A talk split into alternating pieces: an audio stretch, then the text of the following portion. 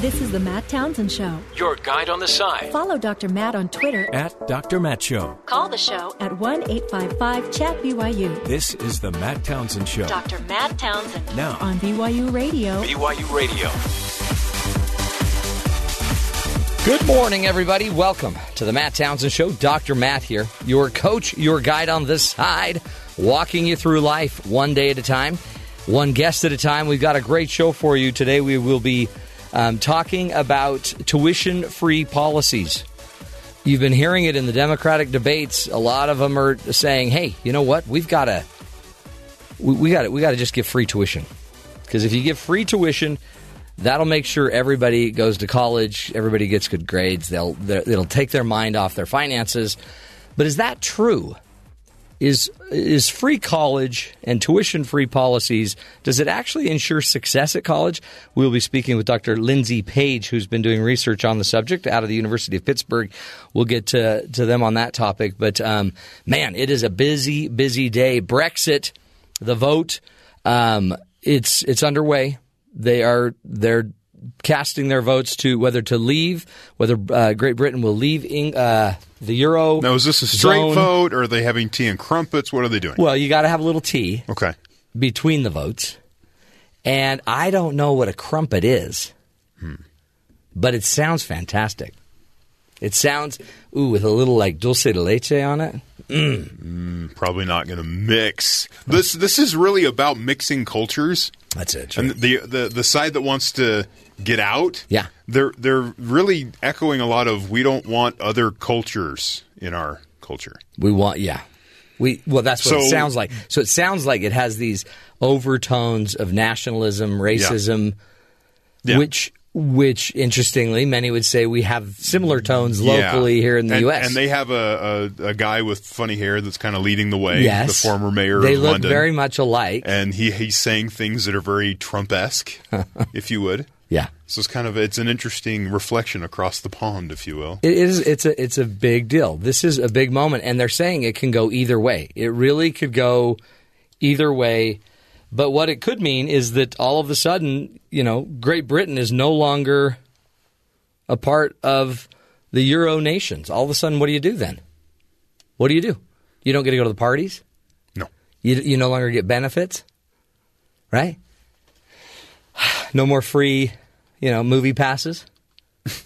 To on, where? You know, on Euro Day, Oh, on Euro Day. right? It's they they never mix the money anyway, so the money's probably going to be all right, right? Maybe. People don't know. But what do you do with the markets? What do you do with the borders? What do you do with all of the other international laws that they used to be a part manufacturing, of? some companies have speculated they could move from England to mainland Europe just so they're more connected to Europe because they don't want to have problems if there's any sort of Oh, interesting. trade sanctions because of this. Mm-hmm. All kinds of things could come up.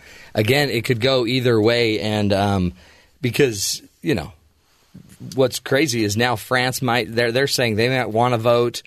Uh, Italy may want to vote now. This could. I wonder if this is going to create a little stampede, a mass exit. Plus Greece, A Mexit? Ooh, a- Mass exit? a massacre. Um, well, Yeah, I don't know. It's a massacre. Because if France leaves, yeah. you call that fravoir. What? I don't know. Okay.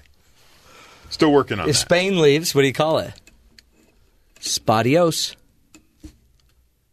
They have a Brexit. They should have a Spadios. yeah, I could Or is it Spandios?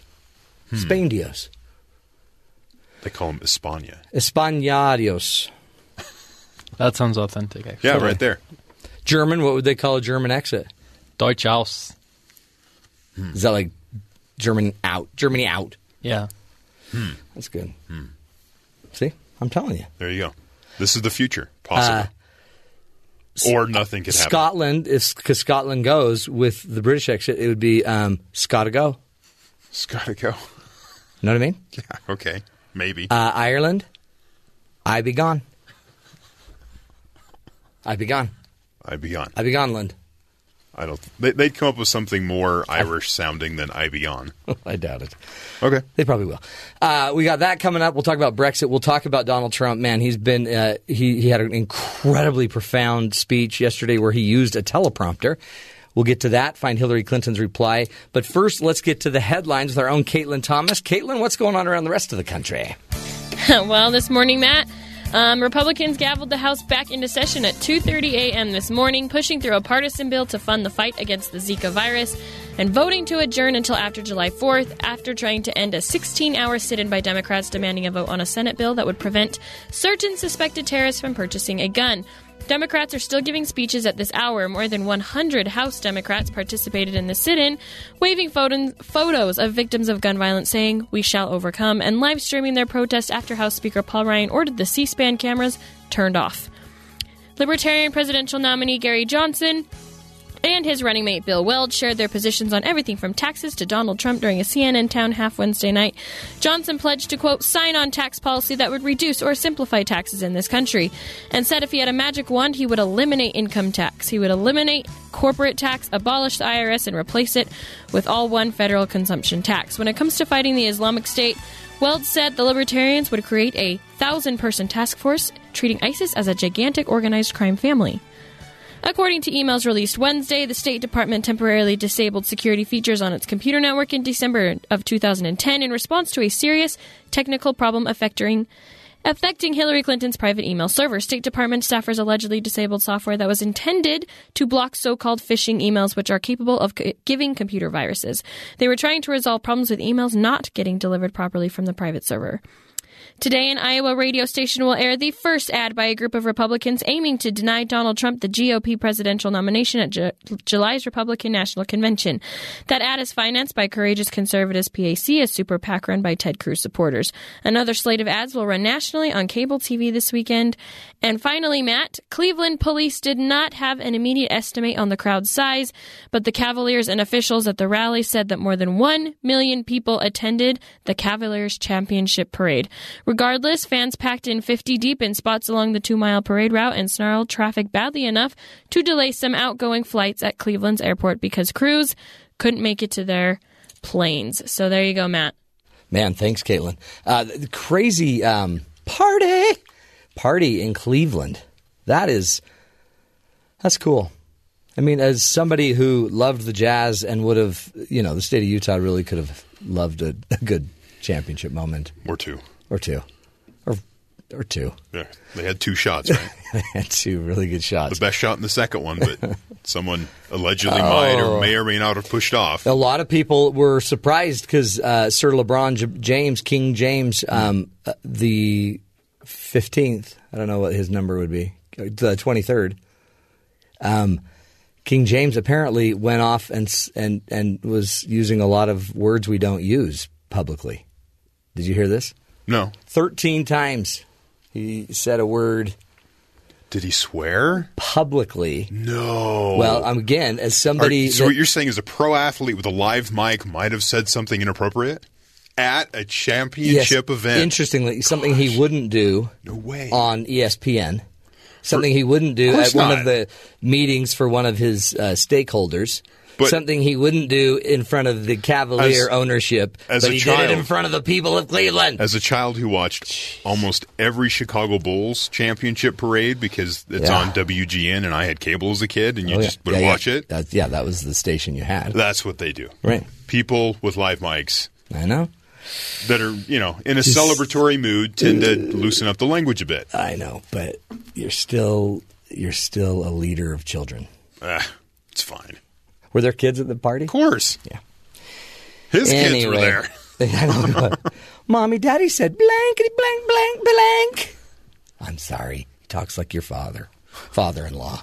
Um, talk to me about what's going on in Congress. Apparently, a sit-in. Terry, Yeah, a bunch of hippies broke in, and now they're. they're are they all wearing tie-dye shirts? Well, and so last Dude. week, last week in the Senate, they tried a a uh, filibuster, Yeah. to get a vote, and Yeah. the, and the Republicans agreed, and I believe it they voted on was it was four or five different Yeah. gun legislation bills, and each of them were voted down. Right, voted down. They just voted down. In response to that, because they feel Democrats have feel they have failed America, uh, the Republicans not allowing, not not even Taking re- really taking. They feel they haven't taken this seriously. They're just voting. Right.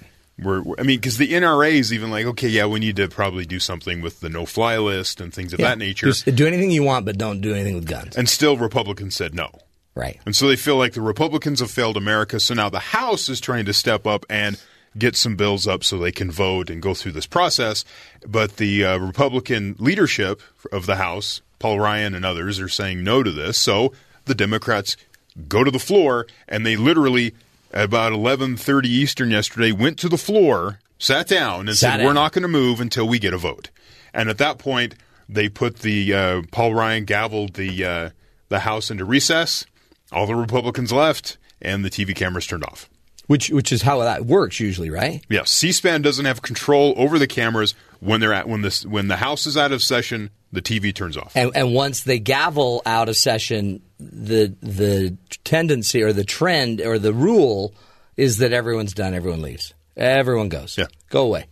There's no reason to be there because Right. you're not in session. Yeah. But because they, they're kind of saying that this is like this is like anarchy Yes. because you don't once once we've gavelled out, you, the rules are we leave. the, the And ruling now you're breaking the the ruling party says there is a decorum Yes. and a process in the House, and you are showing no decorum and we're no process. So- Here's Nancy Pelosi explaining why 70 Democrats are uh, sitting on the House floor.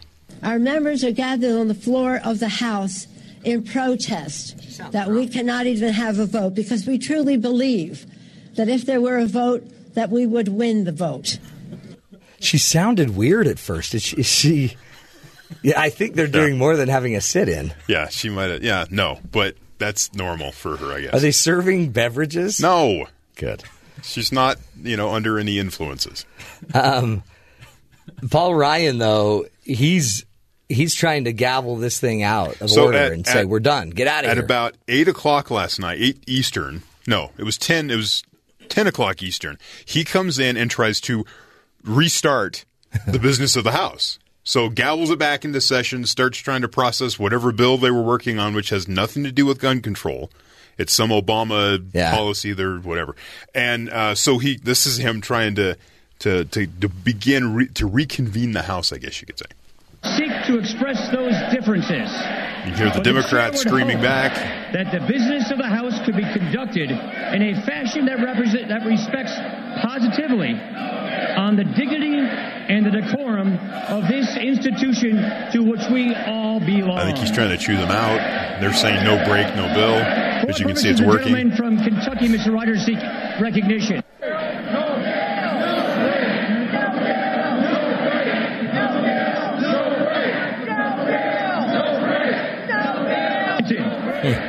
It just continues. It, it's it goes on now. Now in in this next clip, he he he they actually try to go to a vote on the On the bill they're other talking issue, about, yeah. and it's interesting what happens. So clip nine there.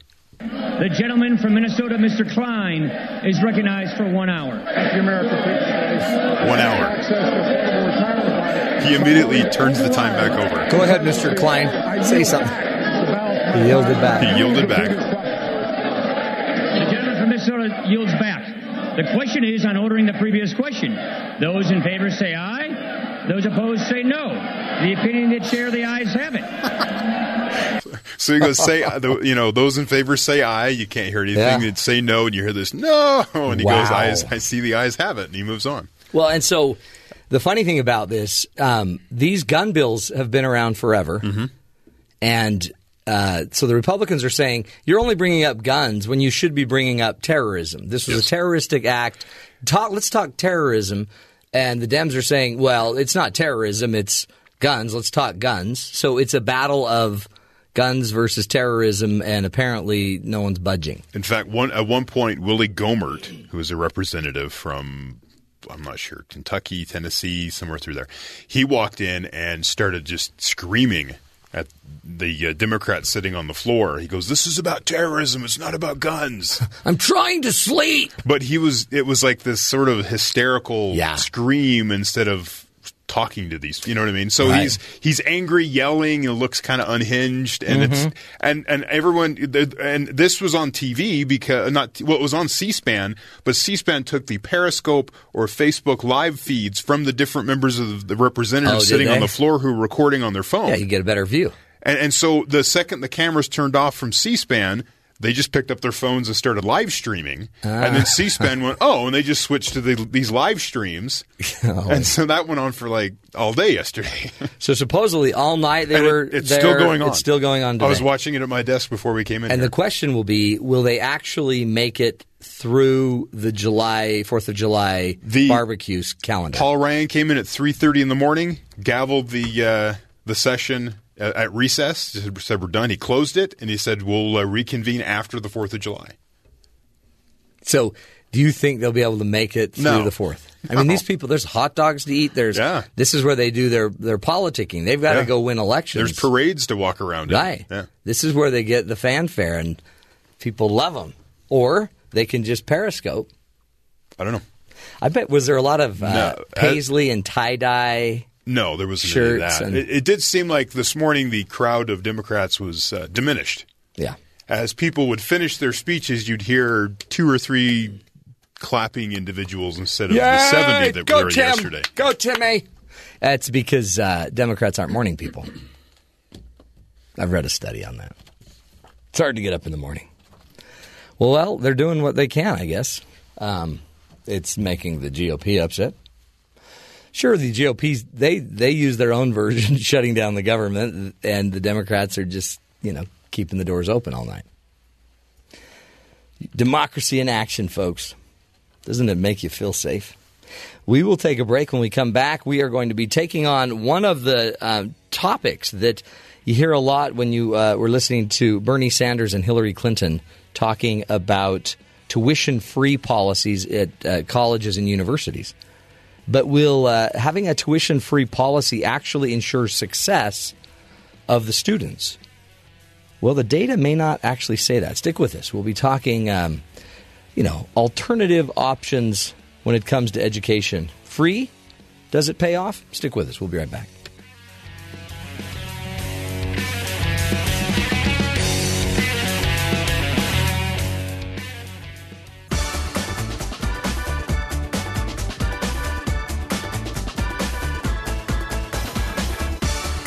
Welcome back, friends, to the Matt Townsend Show. You know, college nowadays is incredibly expensive. Just ask any current or prospective college student, and they'll tell you the average cost of college tuition uh, at a private university um, is around $53,000 if you're in an Ivy League school. Uh, $32,000 other than that. Um, since many students struggle with the cost of tuition while maintaining decent grade point averages, Democratic presidential candidates are proposing that universities adopt a debt free, tuition free policy. Dr. Lindsay Page, an assistant professor of research methodology at the University of Pittsburgh, however, claims that tuition free policies alone aren't enough to ensure academic success. She joins me now by telephone to talk to me uh, about this topic. Dr. Lindsay Page, welcome to the Matt Townsend Show. Uh, thanks so much, Matt. It's really nice to join you this morning. Thanks for uh, addressing this issue. We, we hear the politicians uh, throw out this wonderful solution of uh, free tuition, free college tuition for, I guess, uh, the people that need it or for everyone. Um, but when it comes down to it, it, it, it may not actually work like we think it's going to work. There are still other impediments going on. Is that right? Yeah, that's ex- that's exactly right. So, you know, one thing one thing that I want to start off by saying, you know, as we as we um, uh, sort of thought about having this conversation, um, you know, I will say that we would certainly expect if if um, policy adopted a tuition-free um, policy for public college in particular, we would certainly expect that to have benefits. We would see Sure. more students going to college. We would see more students completing college. There's a robust body of research um, a quite rigorous body of research that provides evidence that giving students additional financial aid will have positive benefits in terms of college access and completion. Uh, but even when we when we look at those studies, when we look at the evidence, um, there's we also see that even when we're giving students sometimes quite generous financial aid, there are still many students who are not completing. Mm. And so, my concern uh, when we think exclusively about a tuition free policy is that it can take away uh, attention from the fact that even when students have um, sometimes generous financial aid, they're struggling in other ways. And it takes away attention from the other types of supports that we might want to offer to students um, and, and invest money in those kinds of supports rather than investing money in free tuition for everybody. No, that's a, and that's I guess that's part of the issue is we make a solution, um, you know, politically because it seems like and it would work. It seems like it's valuable. But then again, it, it also seems like the people that would need the support and the extra help anyway, they, they have other issues that are impediments that wouldn't be addressed by that. Exactly, exactly. And you know, one thing one thing that I want to point out, you know, when you when you cite those high figures of $53,000 a year or even $35,000 a year, or here in Pennsylvania, our our state um, our state owned institutions and state operated institutions, the the um, the sticker price at least is around twenty thousand dollars a hmm. year. Uh, in any of those dollar figures, about half of that is tuition, and the other half there are also quite hefty costs in terms of room and board. So, paying for your dorm room if you're going to live on campus, paying for your meal plan if you're going to live on campus, those are um, costs that students would still face uh, even if tuition were covered. Hmm. And and they also have. Uh, I mean, uh, other issues, right? Like um, daycare, or just if if you're a mom trying to go to school, like your uh, your article cites, somebody's got to pay for daycare. Somebody's got to, plus the fact that you probably still have to work and all of these other issues that are compounding. Yeah, that's exactly right. So there are a lot of challenges that students can face. Uh, really, even before they set foot on their college campus. So, um, one one thing that I've been researching um, a lot for the past couple of years is a phenomenon that my colleague and I refer to as summer melt. So, uh, what's interesting is that there are a lot of students who graduate from high school. They have gotten into college, they've applied for financial aid, they have that financial aid package. They walk across their high school graduation stage and everybody everybody thinks this this student is going on to college, he or she looks set to go. And for a lot of students, um, that can be described that way, particularly those who would be first in their family to go to college, um, particularly those from low income backgrounds. A lot of those students don't successfully make the transition to college. And um, some, of, some of those transition challenges that they face can be related to financial aid. Maybe, maybe they um, uh, have unmet financial need in, in paying their bill. Uh, but other other things can be going on. They could simply um, have challenges with understanding the process of accepting their student loans or in figuring out how they're going to pay to get to their college campus um, if they if they don't have the cash on hand to pay for a bus ticket. Hmm. So um, so I think those are some examples of ways that students can struggle again even before they get to their college campus uh, once students do get to college, there are many other challenges that they can experience. There's great research um, and evidence coming out of the Wisconsin Hope Lab uh, and work that Sarah Goldrick-Rab, who's now at Temple University, um, has done, um, providing evidence that um, many many college students suffer from uh, food insecurity. They don't they don't have enough to eat. Mm. So when we think about elementary school and secondary school uh, we have um, school breakfast programs, school lunch programs. There's not an analogous program to support college students to make sure that uh, that basic need is actually met. And we we're coming from a campus here, and every time I look at our students, and I'm pretty sure they're fed, they still look like they're not being fed. you know what I mean? And they, if I bring out, if I bring out a treat, or if I just pull a candy bar out of my drawer, I'll have five students appear at my door like, are you handing anything out here? Exactly. It's but it's exactly. it's a real thing. The um, I, I, I hadn't thought of that. College students. I mean, it's funny. The the athletes in college are always complaining about they don't have enough money to eat. But um, you know, as part of the discussion, if we should be paying athletes, but I don't. I have never thought of a college student that's doing everything they can to get through on their bill without. You know, adding to their bills might be not eating, which again is minimizing their effectiveness. Exactly, exactly. And then, you know, as we so so those are some examples of of challenges that students can face.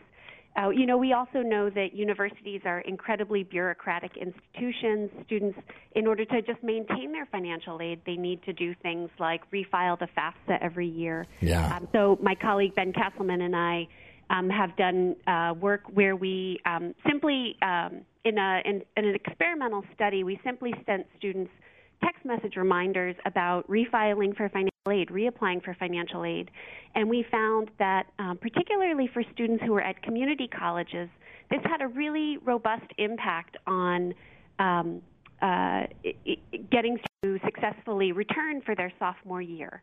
And so um, we can we can make that um, you know perhaps make more tuition dollars available to students, but we also need to think about the systems and processes that will uh, su- you know best support students to take advantage of uh, the things that are already available to them. You you cite in your um, article the that a certain percentage of the people, even if they were had enough subsidies, if they have enough, if they had enough grants or loans, it's still only three in five that actually finish with a degree. That's right. That's right. So, uh, so there are um, large shares of students. Uh, you know, in a, I would say from a research standpoint, the the policy research world has focused a lot on college access.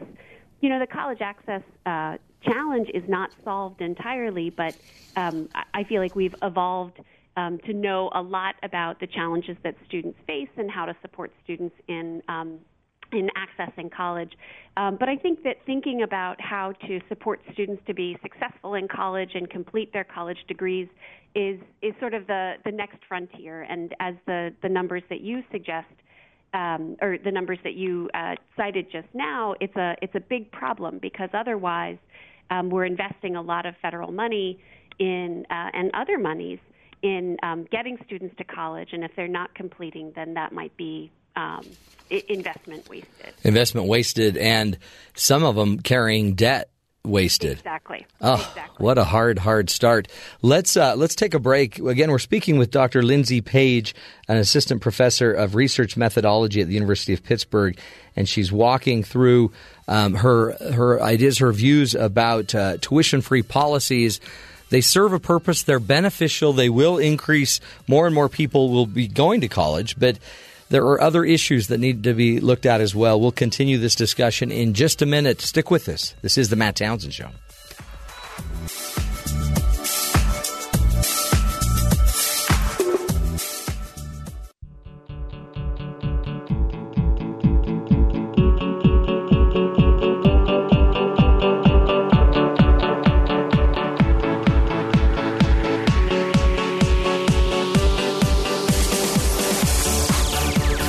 Welcome back to the Matt Townsend Show.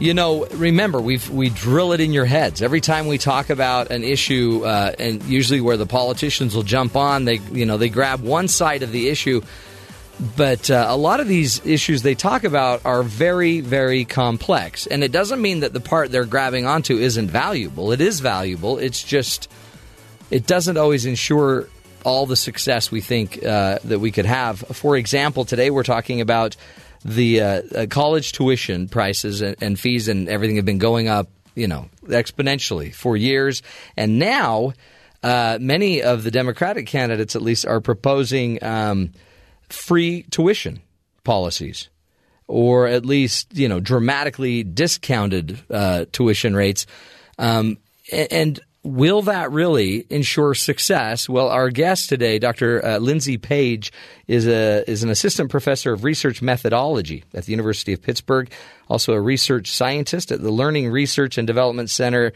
at the University of Pittsburgh. Also writes for the Conversation, where we found an article that she's been uh, she had written called "Is a Tuition Free Policy Enough to Ensure College Success?"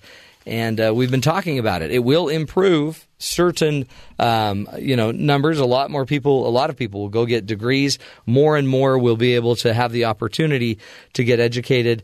Uh, some of the downsides, though, uh, one is just the fact that all the populations ha- they have other issues other than just tuition. Um, and we've been we've been working through some of those. We appreciate you, Lindsay, coming back and being with us. Thank you. It's my pleasure to be here. Thanks so much. What's what do you attribute the cost? Why are why is tuition going up so much?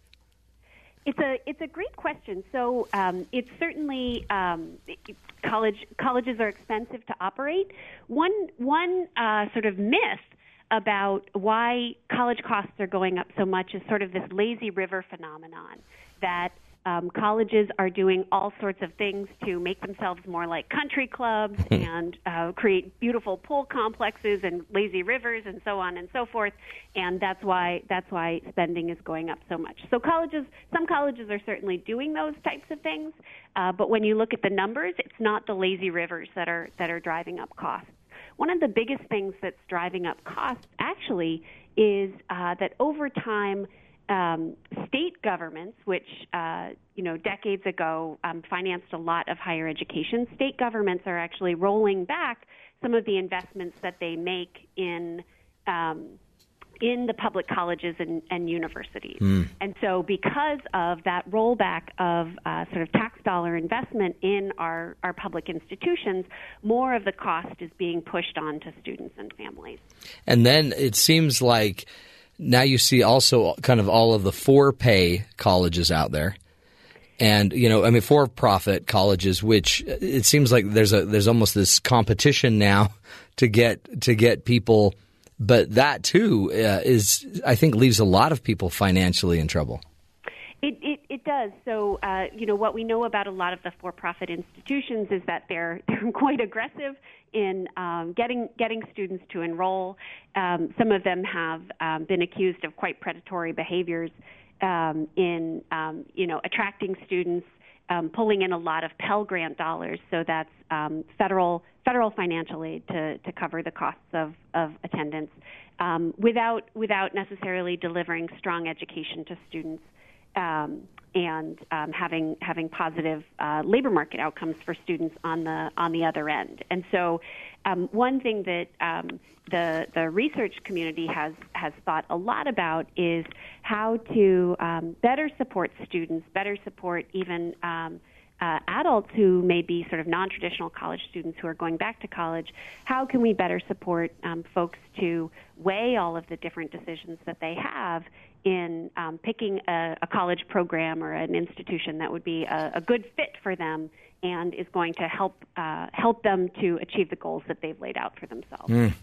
Talk to us a little bit about this idea if it is a debt free if you know if we choose to move forward with a debt free or tuition free um, process to go to college you say that it may actually um, actually be a become a bigger advantage to higher income families that's right than so, the actual uh, lower income families that are needing the boost that's right. So, so one thing that we might worry about is um, what's the what's the sort of allocation of resources or of dollars um, a, a, friend and colleague of mine, Matt Chingos, who's at the uh, Urban Institute, um, has done some analyses to, to ask the question, you know, if tomorrow we shifted to a, a tuition-free policy, where would the, the bulk of, of financial benefit be going? Um, and what his analysis shows, and he, he recognizes that it's sort of a first, it's a first take at this question. Um, but uh, what his analyses show is that um, more of the benefit, more of the dollars would actually be going to higher income families, um, in particular because students from higher income families are, are more, you know, are make up the larger majority of college students. Um, but um, in short, more dollars would be going to students who um, probably have, um, or, or we know have strong um, college outcomes in any case. Mm. Um, and so it, those would be dollars going to a group of students where we, we wouldn't be moving the needle so much on um, on at least college completion. Um, whereas for students lower down the socioeconomic spectrum, and I think that this is so important because of the sort of swelling income inequality that the United States is facing right now. So for students lower down the socioeconomic spectrum, um, as, as a as a share of college students, they would be getting a, a smaller amount of the benefit, mm-hmm. um, and those are the students that we might want to think about supporting more robustly in order to uh, help them achieve their their college goals.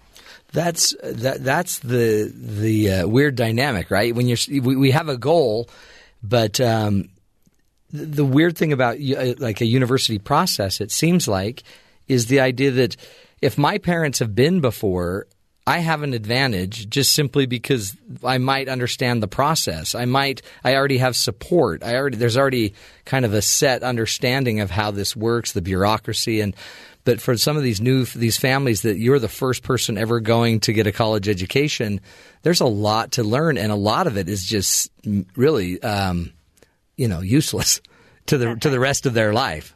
That's right. That's right. And so, you know, my my sense of the the need to focus on more robust supports for students um, has really grown out of work, uh, research work that I've done on a program that comes out of the Michael and Susan Dell Foundation. So um, they have a program that they call the Dell Scholars Program.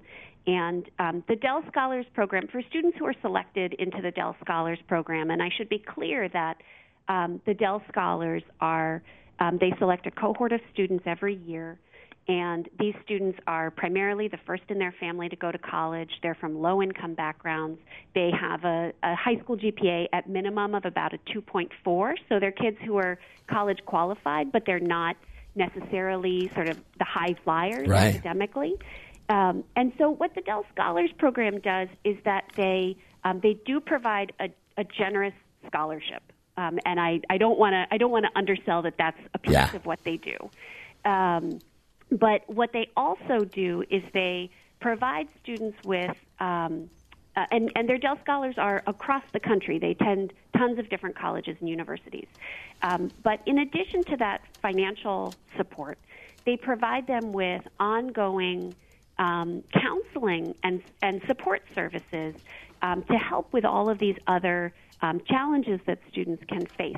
And the way that they, they frame this to students is they basically say, you know, you're about to embark on college. This is going to be, this is an important experience, is an important investment in your future, but you're going to be challenged in many ways. And when you're selected into this program, you are not alone. We are here for you. We're here to support you. And what we find through um, a rigorous research study is that um, the students who are selected into um, the Dell Scholars Program are, uh, when you compare them to students who are, are are just like them, but they just sort of didn't make the didn't make the cutoff for, for getting selected into the program. Those students who, who are supported through the program have dramatically better outcomes. And I would say that when we compare those outcomes to those that we see from um, programs that just provide financial aid, the, the impacts are larger. Yeah, it's almost more uh, like a community, right? I mean, it, it feels like in a way that you've got more support than just throwing money at them. Exactly, exactly. And, uh, you know, it's interesting. So, in a way, uh, their scholars are distributed all across the country. Yeah. So, it's not as though the students have tight connections to others who are also supported through the program.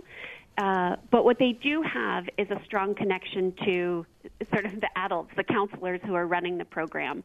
Um, much like as you as you said before, we could liken it to students who are going to college who have the support and benefit of college-educated uh, parents or other family members who who know what it looks like uh, to to go to college and sort of navigate the challenges of the college process. What would you say, Lindsay, as um, as we're kind of wrapping this up to the you know the average mom or dad whose child is going to be starting college this year? They you know it's it's a going it's going to be a big stretch. It's going to be a hard thing. They'll probably get student loans um, because the tuition free isn't real yet. Uh, they'll get a lot of um, other kind of s- subsidies and, and grants and things. What what should they be thinking to to maximize the money that's there, and to make sure that their child kind of doesn't slip through the cracks? Right. Um, so I think two things. One one thing to keep in mind is. Um, you know, you obviously families obviously need to be making um, financially savvy decisions. Um, sometimes um, students will be given financial aid packages if they include loans.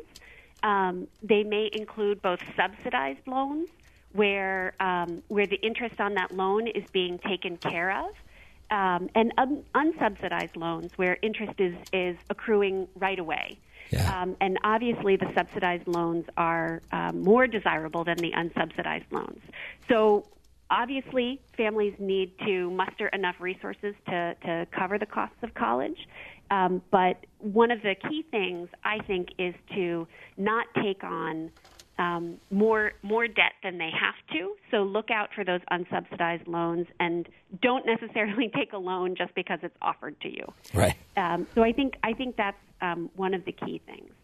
Um, in terms of um, being successful on col- on a college campus, I think one one thing when we when we compare the college experience to the high school experience, and the high school experience is, is tightly controlled, it's tightly regimented.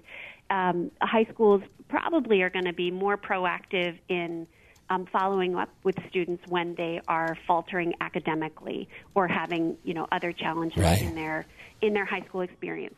Once students are on the college campus, it becomes much more the responsibility of typically the responsibility of the student to recognize there they, there may be um, supports that they need and to go out and find those supports.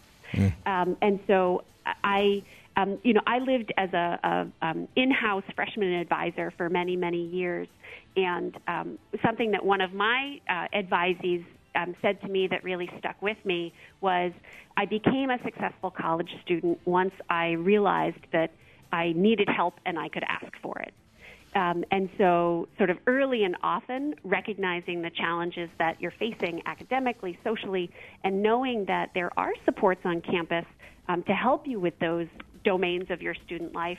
Um, but oftentimes, students have to be more proactive in um, Yeah. seeking out those supports that do exist. Man, great advice. And early and often, right? Sooner than you think. Uh, get get in and get get the resources as soon as you can. Dr. Lindsay Page, thank you so much for your great uh, work on this topic, and uh, we hope to have you back soon. Thanks so much. I really enjoyed talking with you. You bet. Again, that's Dr. Lindsay Page uh, from the University of Pittsburgh, who has been studying this concept of summer melt. You know, the effect in which incoming college students fail to transition. They just kind of melt away from high school to college. Interesting stuff, folks. And uh, just throwing money at it doesn't always work the way we think it will. But it is beneficial if we can uh, take advantage of it. We'll take a break, come back, continue the discussion. This is the Matt Townsend Show. Stick with us.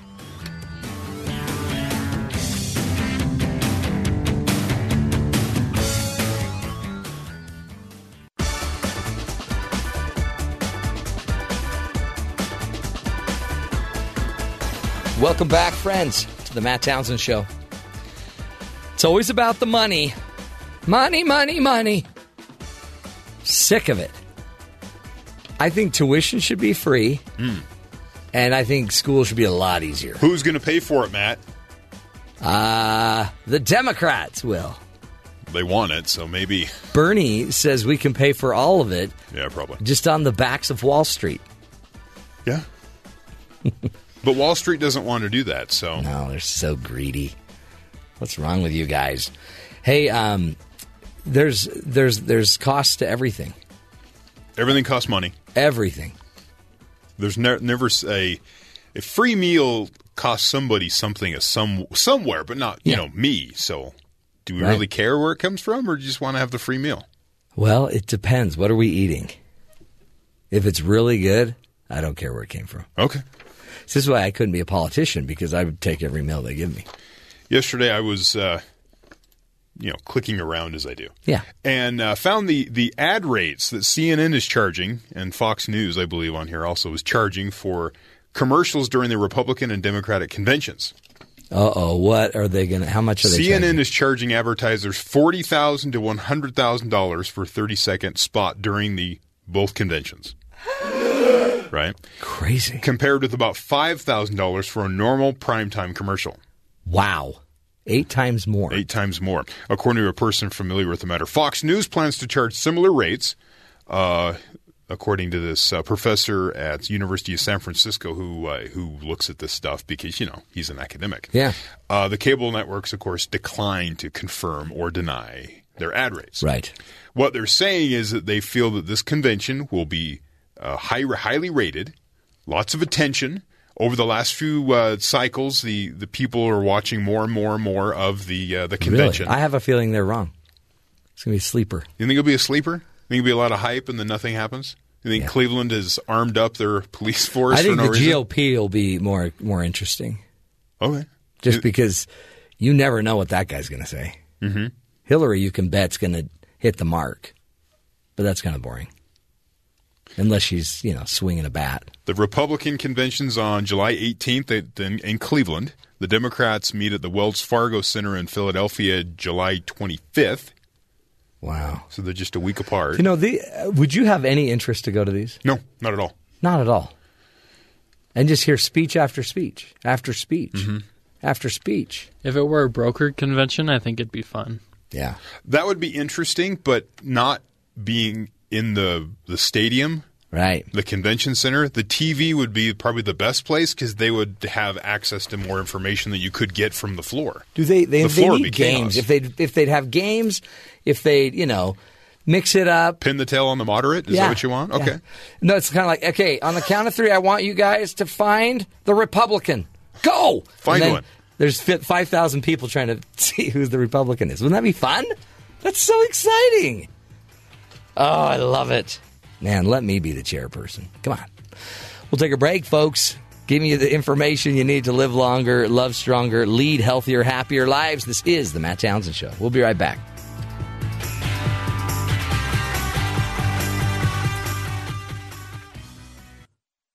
This is the Matt Townsend Show. Your guide on the side Follow Dr. Matt on Twitter at Dr. Matt Show. Call the show at 1 855 Chat BYU This is the Matt Townsend Show. Dr. Matt Townsend Now, on BYU Radio. BYU Radio.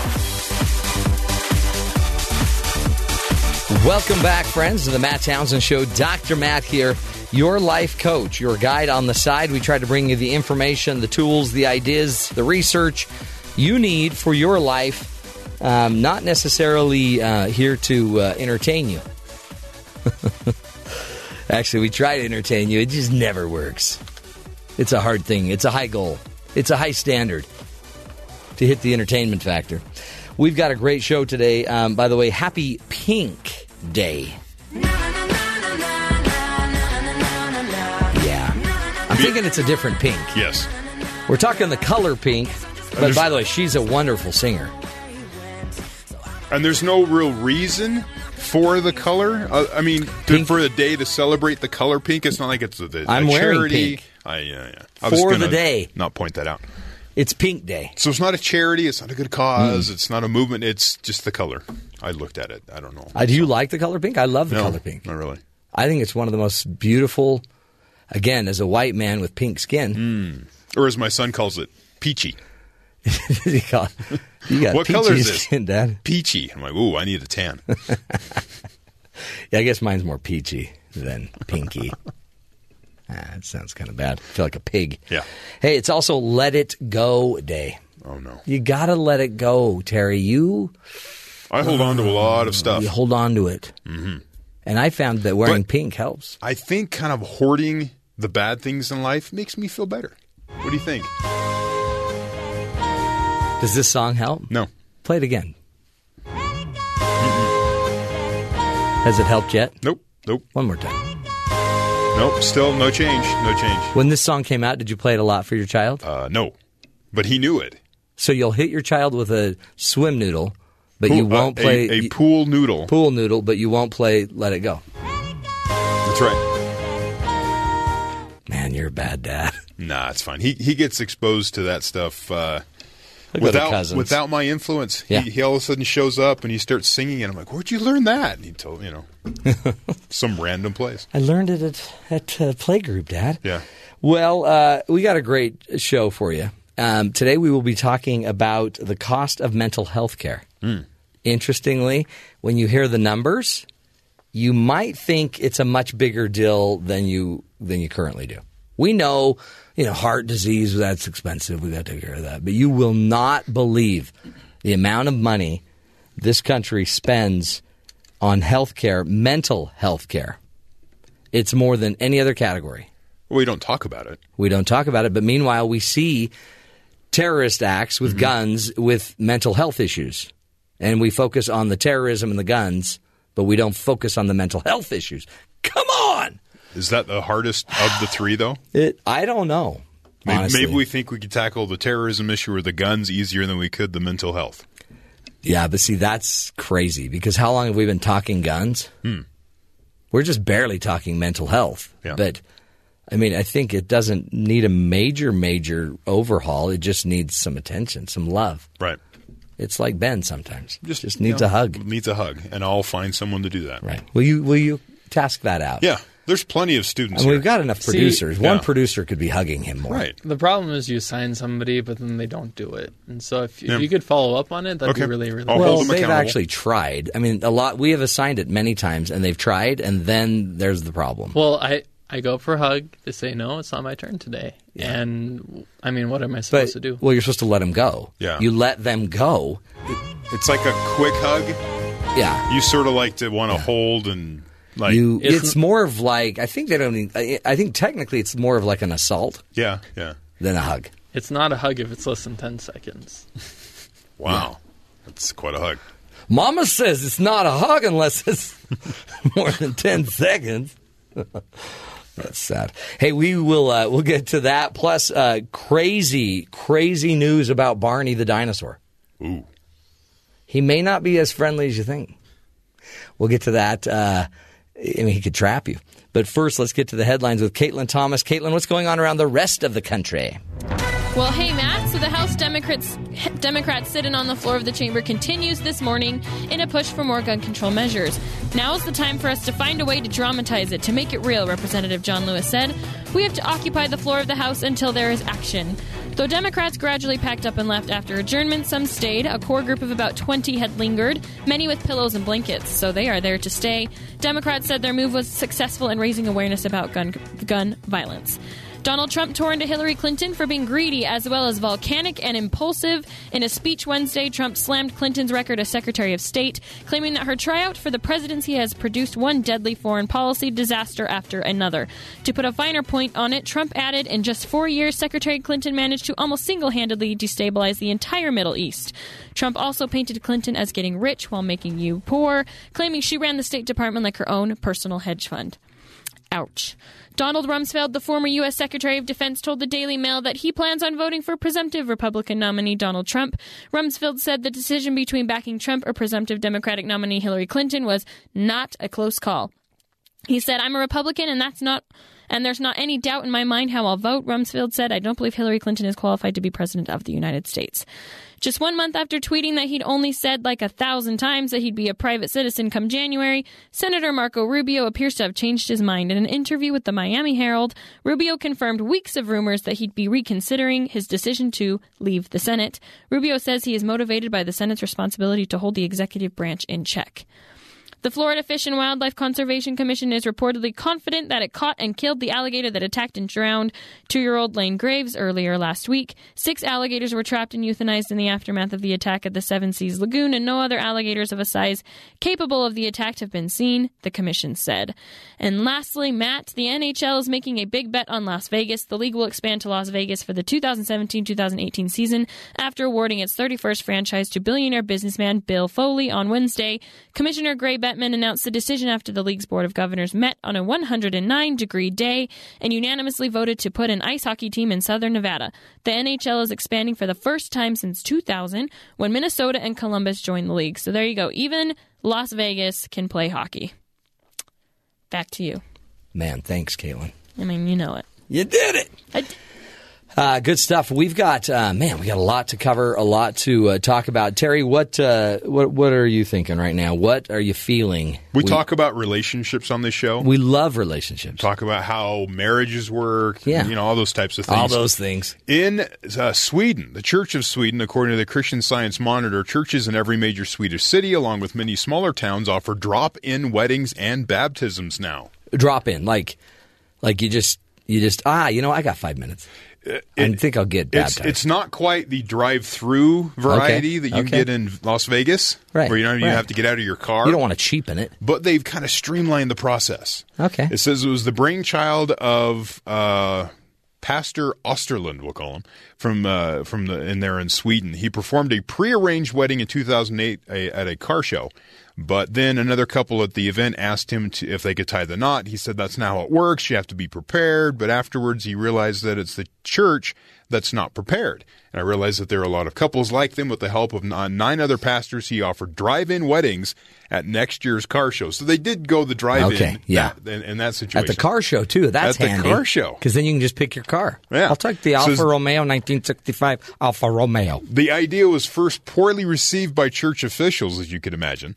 The practice of drop in weddings has since flourished, with drop in baptism soon added. The fact a few years back, they said they actually, he, uh, this Pastor Osterlin received the church's Innovator of the Year award. And uh, he says that actually church, uh, like attendance has gone up over this. See, they're making it. They're they're now customizing the church to fit the busy lives of the people. Yeah. Instead of maybe, you know, we you need to go through a class and a counseling session and all these different things Yeah. leading up to it. You know, get them married, I guess. You know, can I just add something to that? Yeah, go ahead. You know, y- you can drop in with a prayer to God anytime you want. Oh, wow. Anytime. That's great. He's there all the time. It's a great tip there. Good job, Matt.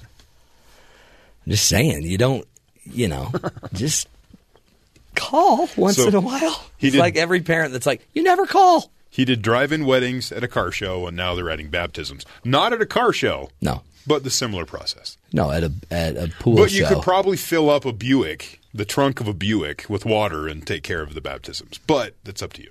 It's it all depends. What's your goal? That's what I always- ask. What's your goal? Okay, crazy story. Um, oh, who doesn't love Barney the dinosaur? Me. Who else? Anybody? Who doesn't love Barney the dinosaur? Well, it's all fun and games, folks, until someone gets their head stuck in a giant Barney dinosaur head. Like so, so that's what happened to a 15 year old girl named Darby Reisner of Trussville, Alabama, Sunday night when the teen said she found a giant Bar- Bar- Barney head at a friend's house. Wow. And you know how kids are. Like the minute they find the Barney head, they're like, I got to put it on my head. Absolutely. So she just throws the Barney head on her head and then decided to go scare her friends. And and she came downstairs, but the prank turned into a crazy, scary, sad joke, but funny still. Um, when she couldn't get the oversized dinosaur head off of her off of her body, because see the head it slid down right. So as she was standing and running around and walking around, she said the head. These were her exact words. It wobbled and scooched down. It scooched uh-huh, over my shoulders, stopping just above my elbows. You can't account for the scooch. Right. See, so now she's got short little Barney arms with this big purple Barney helmet head, and uh, all the girls started trying to pull it off, but it wasn't budging. You know, now her shoulders were involved. Reisner said, I started to get a little claustrophobic, and I felt like, you know, it's kind of like the world was closing in on me. This is intense. Wow. I mean, this is this is like a kid's worst nightmare, quite literally. At one point, Reisner said her friends tried to rub Vaseline all over her arms Okay. because you know Yeah. you got to lubricate it, get it, get, it to move a little so bit. it pops off. Uh, but that that did move the head up a bit, she said, but it still didn't come off all the way. Hmm. So one of Reisner's friends had a boyfriend at the Trussville Fire Department, so they called to ask for help.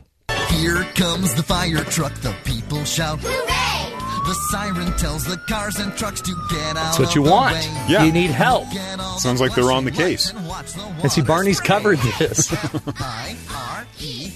R U C K fire truck. Wow. Well, here's the deal. So they said we're gonna we're gonna call the fire department, but then they're like, Ugh, friends and the mother and everyone's like, ah, don't we don't want to make a fuss. We don't want all the neighbors messed Right. up and Could be freaking out. embarrassing, Right. yeah.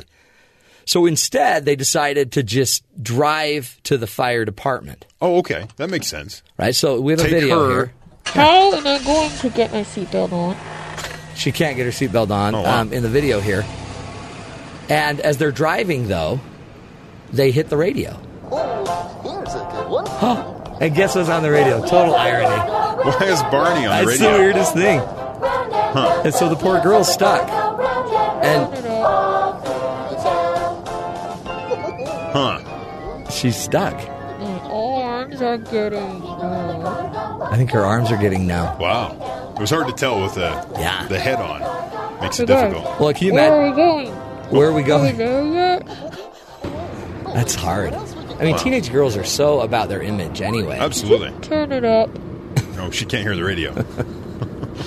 Oh, I feel bad for her. They got there to the fire department, and honestly, 33 year career fire department members couldn't stop laughing of course. because you know, thought they had seen everything. Yeah. I mean, somebody thought her head was swollen. And then they realized, no, it's a Barney dinosaur Does your head. head normally look that way? They actually had to cut into the fiberglass Barney head to get some release cuts, and then uh, it just slid right off. Hmm. Yeah.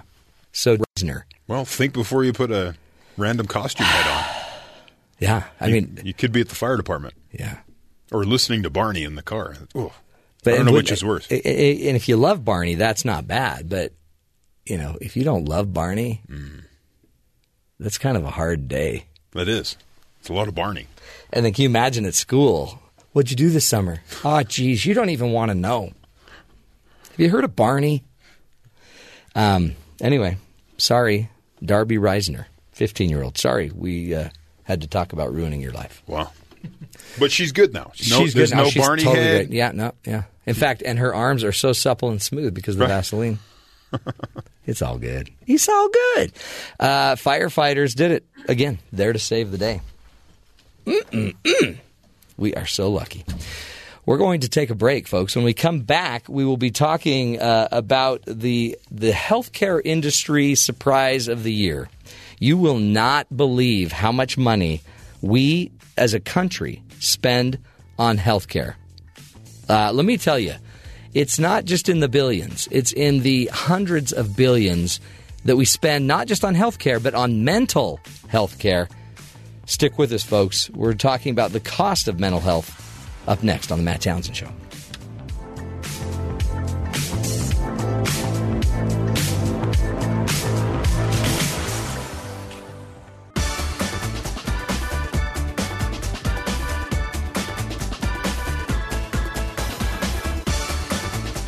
Welcome back, friends, to the Matt Townsend Show.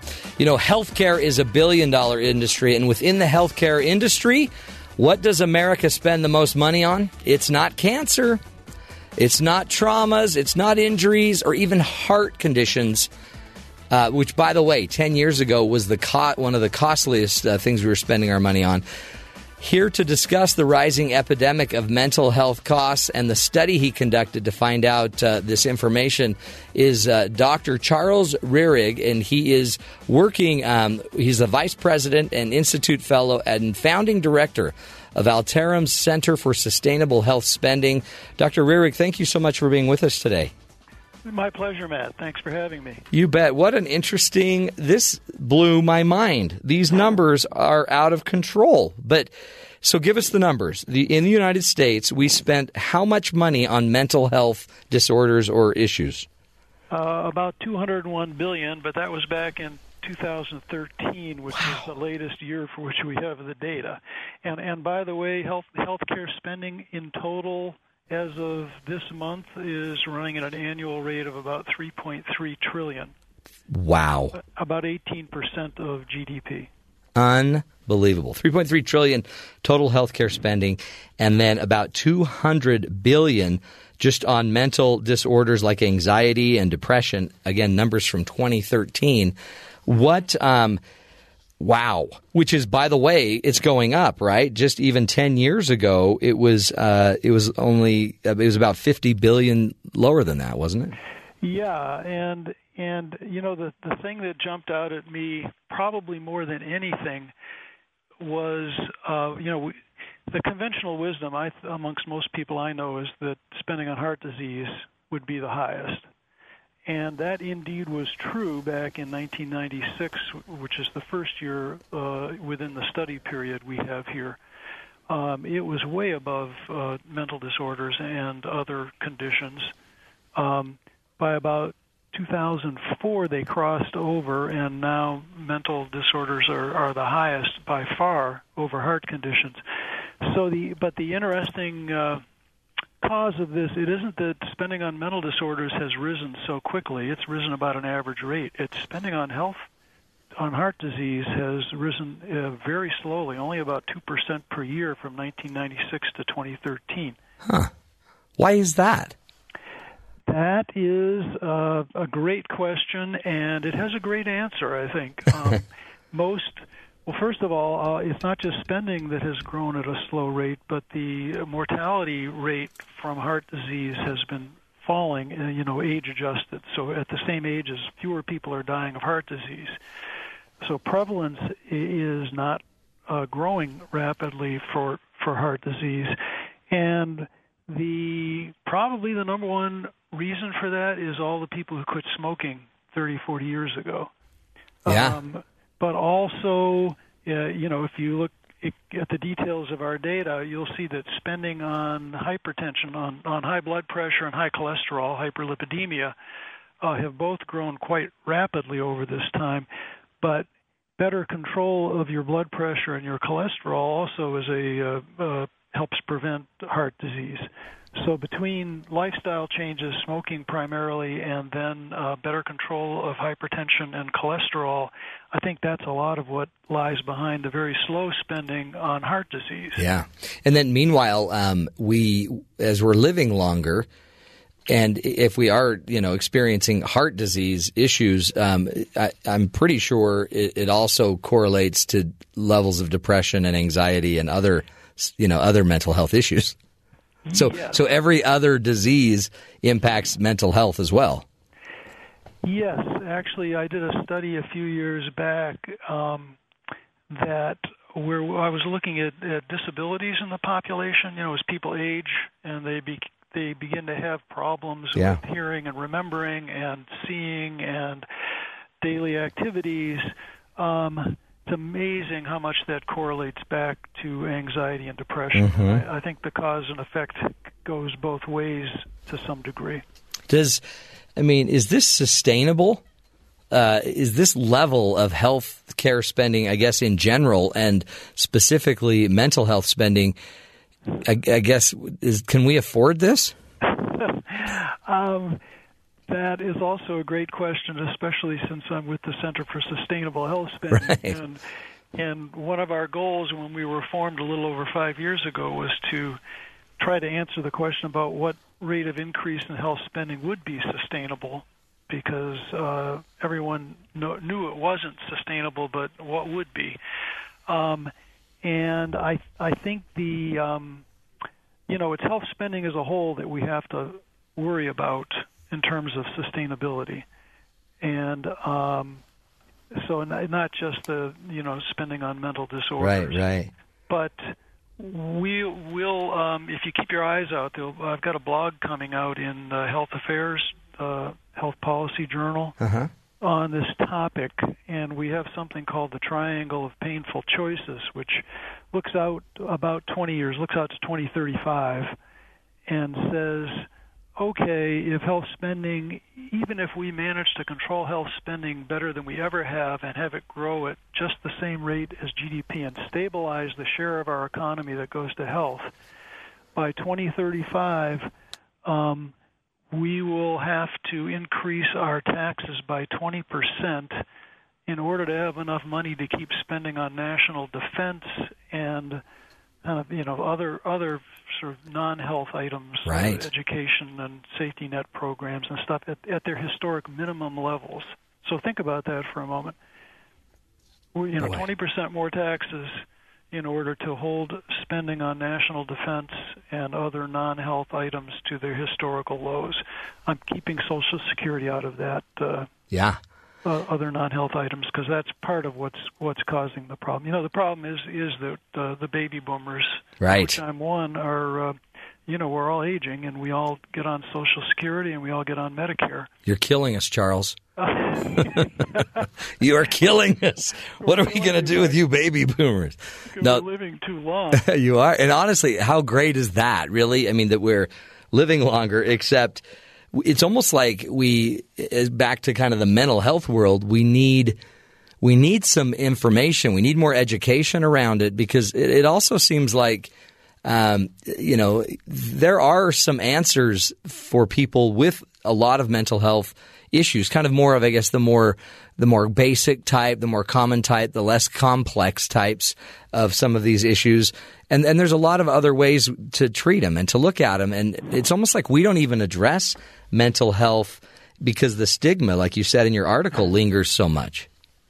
Yes, um, you know the the theory is it gets un, it's underreported in a lot of the surveys because people don't uh, want to confess to it, and you know substance abuse is is one of the ones, in fact, that is most understated. I think.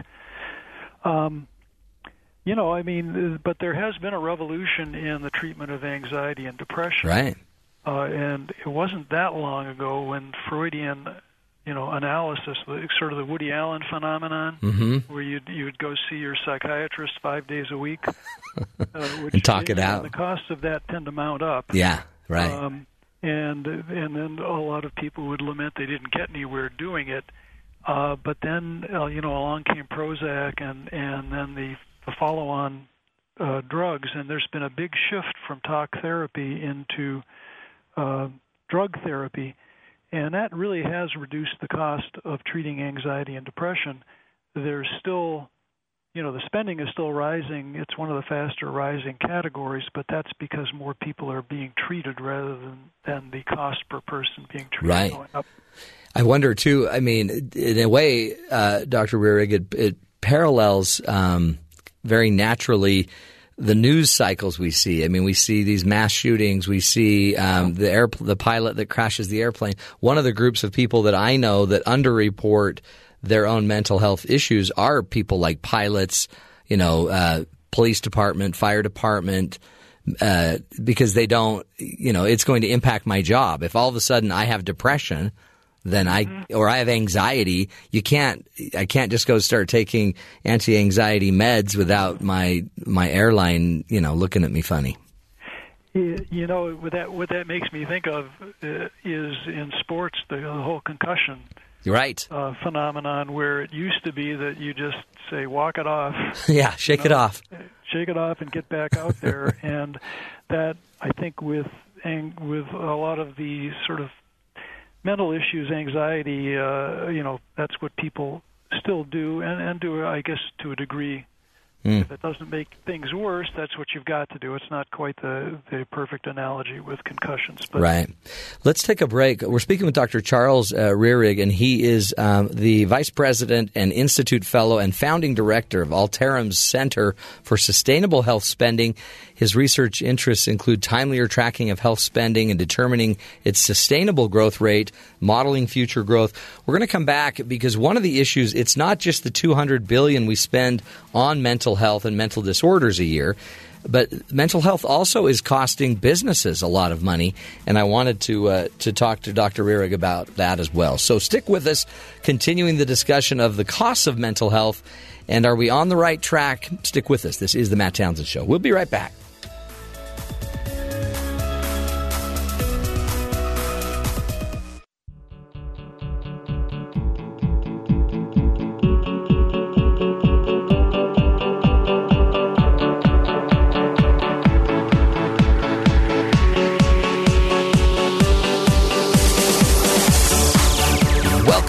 Friends, to the Matt Townsend Show. Hey, $3.3 trillion are spent each year on health care, 200 billion of that on mental disorders. And it leads, uh, it leads the pack, folks. It's ahead of cancer, it's ahead of um, uh, heart disease and uh, traumas, medical traumas and injuries. I'm telling you, it is a big, big deal. We see stories in the news of mental health gone awry. And remember, most people, when we talk about mental health, they're, I mean, the most common thing is they're going to suffer from anxiety, depression, something like that. Uh, about 20%, they say, of the population, according to our guest today, will sometime in their life, one in four, actually, maybe 25%, one in four people will experience mental health conditions at some point in their life. And uh, he's here to not only just teach us and give us the numbers of his research, but maybe give us some some solutions, some ideas, things that we should be watching out for. His name is Dr. Charles Roehrig, and he is a uh, vice president and institute fellow and founding director of Altarum's Center for Sustainable Health Spending. Um, you can go find out more um, on on the website on his website about uh, the uh, the about his work he's doing and the research he's doing. The website is healthaffairs um, dot org, where he's a contributor and a blogger there, or you can go to Altarum a l a l t a r u m mentalhealth.org. Dr. Charles Roehrig, welcome back to the show. Thank you, Matt. Uh, this uh, the numbers obviously staggering, but talk to me about the impact that the mental health issues have on businesses. Yeah, now that is not something uh, as a part of this study, so I'm going to be a little bit general. You'll be winging that. it, yeah. I'll be winging it a little bit, but uh, um, but you know we know that mental health issues affect workers' productivity, and uh, in in the health economics field, we go from talking about the cost of a disease, meaning how much do we spend directly on it, and then the economic burden of the disease, which brings in these other effects, one of which is a lower productivity at work. And when someone's less productive at work, it means ultimately, uh, you know, their company is less productive. Right. Uh, it affects the economy as a whole. Uh, it affects economic growth, and all, all of these things uh, ultimately, are, you know, are a drag on on our country. Mm. In fact, uh, in the article, um, it cited a number: 193 billion dollars is lost uh, in lost earnings per year, according to the National Alliance on Mental Illness, because of uh, just mental health issues. So it, it, impacts, and and also I, I look at it the stress, right, and the stress that it causes to other family members, and the mm-hmm. concern and other health related issues just that come from that. Yes, and and those stresses, by the way, end up being uh, a source of additional illnesses. Uh, you know, one of the things that they're, we're discovering more and more is how stress. I mean, there there are good stresses in your life, but right. bad stresses are really bad for your health, and they they can be implicated in a multitude of other diseases. Why, you know, if it's so prevalent, it's such a part of our life. Really, what do you see is the reason we don't talk about it more? Why are we not working more on mental health, you know, issues uh, in, in, our country publicly? Um, good, uh, good question. I mean, I think that there there are people who are trying to talk about it, and you may be familiar with the term mental health parity uh-huh. of you know, it used to be that if you had a mental health problem, you know, if you were seeing a uh, therapist, uh, the amount that your insurance company would pay for that care was much less than if you were going in to have an appendectomy or, uh, you know, have your heart disease treated. Right. Um, and so there's been a big argument for let's no, let's start funding mental health uh, the same way we do, you know, equally generously, or if some people don't think uh, it's very generous for the rest of the diseases. But um, I think the the the reason why you have some resistance to that is some sense that we all harbor some you know some levels of mental health problems right that you're really opening pandora's box if you make it cheap to for everyone to have a mental health problem treated. Huh. Yeah, it's like let's not start doing that. Um, is it has uh, the Affordable Care Act uh, been helpful in this? Hurtful? Where do you see that uh, playing out in this? Um, I well, I think in the end, it's tremendously helpful uh, in, in a couple of ways. It it provides better access to mental health services for a a bunch of people who who probably are more in need of it, you know, live more stressful lives than the rest of us already. Mm-hmm. Anyway, let alone to be stuck without health insurance when they get sick. Um, so I think it's is it's good for access to mental health services for a new set of people for the newly insured. You know what? There's 10 million, 12, 13 million people who have gained insurance, maybe more, through the Affordable Care Act. Um, and um, you know there there are all kinds of stories of people bank, being bankrupted by healthcare expenses. Right. And so that creates a stress in people's lives. So so you're you've uh, you're you're making their lives better and less stressful. Yeah, you know um, the research that you're doing. I, I guess your goal as an institution is to you know improve the markets uh, is that is that your goal is to improve the markets lower the costs and just inform people or, or what are you trying to do um, there at uh, Alt- Alteras, Alterums Altarum, Center. Yeah. Well, we're you know in my my little center is fairly focused, uh, highly focused on just tracking spending on a more timely basis and pointing out to people what uh, level of rate of increase would be sustainable. Um, but branching off into uh, you know lately there's a there's a whole field of uh, social determinants of health. I don't know if you've heard this, but Mm-mm. you know the health of a of a country's population is much less determined by how the quality and quantity of health care, medical care they receive, and much more related to uh, education and income, and and uh, you know levels of stress in in the society. Hmm. And so there are studies now showing that states within the United States that spend more on safety net programs um, relative to health uh, have healthier populations, and and European nations that spend more money on safety net programs and social determinants of health end up with healthier populations, whereas the the U.S. spends far and away the highest percentage of its economy goes to healthcare. We we spend 18% of our income on health. Next highest developed nation is something like 12%, maybe Switzerland. I Yeah. think. And yet we are in the middle of the pack in terms of the health of our population. Hmm. So you know, medical care is is a very crucial uh, option to have and service to have in your economy, but it's not the primary determinant of how healthy your population is. Really? So it's more, I mean, more spending on education, income, you know, managing and improving income issues and managing the stressors in society would, would Yes. do better. Yes, and so and I think uh, you know the Affordable Care Act expanding coverage, uh, even though it does stress out the people who hate it. Right, right. it lowers the, the stress Yeah. on the people who have received it. I think you just fixed my biggest problem of the year is why my neighbors, why, why they put a dog park in my neighborhood. But it's to de-stress everybody. Yeah, yeah. That's it. I was wondering, like, why are we building dog parks? I don't even have a dog. Pet, But- pet therapy is actually a, a, a you know mental health Yeah. uh, treatment. Oh, that's. I mean, it, it's a really complicated issue, and boy, when you give us those numbers about what's going to be happening, what in the next thirty years or so, Yeah. that's scary because that's something's got to change. Yep. Yep. And Um, and then I guess you lobby. Do you guys end up lobbying for this and pushing? You know, or like 'cause somebody's got to be ringing the bell that hey, folks, we're heading toward an iceberg. Yes.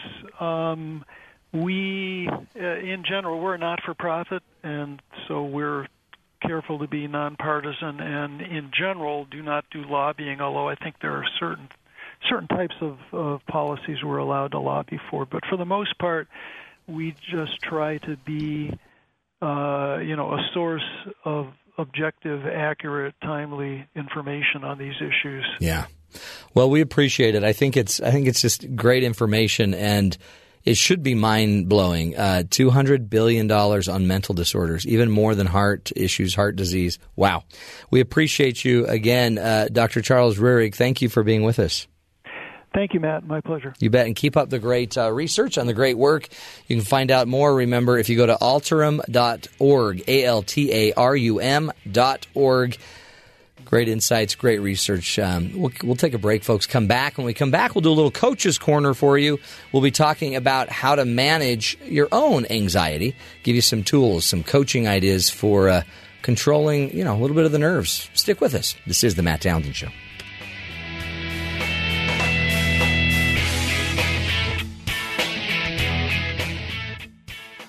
I'm ready to go in, coach. Just give me a chance. Because life doesn't come with a handbook, you need a coach. Here's Dr. Matt and his coaching corner. Play ball! Play ball! Welcome back, friends, to the Matt Townsend Show. $201 billion. $201 billion, folks, for mental health uh, care. That's, it's just crazy, crazy numbers. But there are some things, let me just suggest, that you can do to manage, uh, or at least try to work, work and coach yourself through some of your own uh, anxiety issues. We'll particularly today talk about anxiety, and I work with a lot of uh, just a lot of people. Um, So many times I'll have a mom and a dad bring their kids in to see me, and as we sit down, they'll start just talking about how their child hates school. They'll talk about the, you know, they have a hard time going out and socializing and doing what they're supposed to do. Um, and it worries the parents, right? And so you have a mom sitting there saying, Look, aren't you going to go play? You really ought to go play. The other kids are playing. Why don't you ever want to play? You're such a disappointment. And even if it's not like intentionally said that you're not cutting it, something's weird with you. Um, they already know that. These kids know that. And what I find is a lot of times an anxious parent comes in and they're worried, and by the way, anxious about their child who probably has a little of their own anxiety, whether it's social anxiety or what have you. And so, what I do, uh, one of the things I do in my organization is I help um, coach people through uh, their anxiety. And there's just there's a lot of great research. And by the way, the, one of the number one ways to deal with your anxiety, 85 percent of it roughly, um, is simply your breathing. Period usually when you're anxious, your your body starts to uh, because of the this, the hormones and what's happening, your breathing tends to be more shallow and fast, right? So a shallow, fast, rapid breathing, which makes it so all of a sudden you're not getting a deep, full breath, which stresses you out. Yeah. I, think I was talking about something else, but uh, like you know, Lord Vader, for example. Lord Vader sometimes might have anxiety. Who knows? But one way we can deal with it is um, is breathing. Just a deep cleansing breath. A deep enough breath that your chest, your belly, everything just pops out when you take that breath. And if you take a couple of those, you'll immediately feel some of the tension, the anxiousness, it'll dissipate. One reason is because your body is getting the air it needs. Another way that you can do this is um, talk it out. One of the fastest ways to get your anxiety out of you is simply to share it with another person. But sometimes it stresses you to share it, so you don't share it, right? And instead you go, maybe you pull away, you disappear, you you maybe medicate. A lot of people just go medicate their anxieties and emotions. They just try to numb them. They'll drink, they'll, you know, do marijuana. But they're doing what they can to get rid of this anxiety and to relax. By the way, others are taking pharmaceutical pills that are coming from their doctor, right? One might be legal, one's illegal. But the, the point, I guess, behind it is we're still using some other method, a drug, to manage our emotion and our anxiety. It's needed. I get it for some. I get it. Um, I personally would suggest you go to the legal form because you're probably going to have less anxiety, right, than chasing down the illegal form. But everyone should try to find a person or be the person that someone that you care about can share an OS to. Uh, think about it. Do you have somebody you can talk out your most difficult things in life? Because if you don't, then you're going to stuff them. And when you stuff them, it's going to probably make you more anxious and usually more or less likely that you're going to go act and do what you need to do. And then when anxious people don't go do what they need to do, they start to get depressed because they're not cutting it. They're not cutting it. Um, an activity that you might want to do is just find that one person you can share your deep feelings and concerns with, track them down, and even tell them, look, you're my, you're kind of my go-to person on some of this, and I don't want to burden you. I don't want to overdo it, but could we just plan a time to meet every couple of weeks and talk? Or however often you, that it works out for both of you. Another way to get some of the anxiety out is to write it out. One of my favorite activities with my clients is when they're feeling stressed, they've got a lot on their mind. If they've got stuff they've got to do, go write it down. Write your to do list, make a big, fat, nasty, gnarly to do list.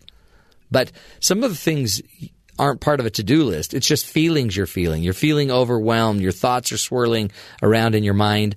And what I suggest to my clients that they do is they write what they're feeling. Whatever they're thinking, they write it out. Like, holy cow, this job's driving me crazy. I, if I have one more person do this, I'm going to go crazy.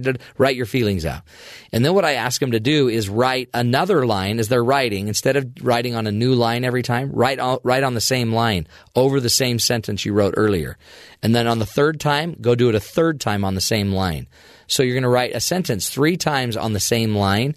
And what's cool about it is it gets all the ideas out, the thoughts out, it gets the energy out, the emotion out, without ever, um, without making it readable. So you can pretty much say whatever you need to say. It also releases the energy because it, it takes energy to write. So by the time you're done getting that energy out, whew, it's out of you. You're tired. You're exhausted. It's powerful. Another tool, think it out. You can sometimes think your anxieties away by simply, you know, being realistic and gathering data. Instead of just automatically taking the negative thoughts of the fears of the future and this pressurized world, start using a, you know, a part of your brain to actually evaluate your thinking. Notice your thoughts. Go through what you're thinking in your head. Okay, so that's a negative thought. What's another way to look for this? Another way to think it out is to look for more evidence. Usually, when you talk to somebody that's anxious, they don't have all the evidence of what's going on because they've only collected the fearful evidence. But what I would always ask my son who was suffering with this, I'd say, Can you give me some examples of where you, you're doing really well at school? And amazingly, there was an abundance of answers. And it starts to let his cognitive thinking override some of his emotion. Another tool that I think is super powerful is to turn your anxiety out. A lot of anxiety, I believe, is just we're so self focused because it, you know we're collapsing in on ourselves. And what we might want to try to do is find a way to serve our way out of this anxiety. Get out of yourself and go start offering yourself your tools, your resources, your help, your guidance. Offer to serve others. And as you offer to serve others, you get that great happy neurotransmitter, dopamine, starts to make you feel good. Anyway, folks, it's a tough game. I'm not saying it's easy, but I am saying there are other answers. There's four right there. I got many, many more, and uh, they're yours, and they're free. Start there. Or get online and start researching it. We'll take a break. That's the Coach's Corner. We'll be right back.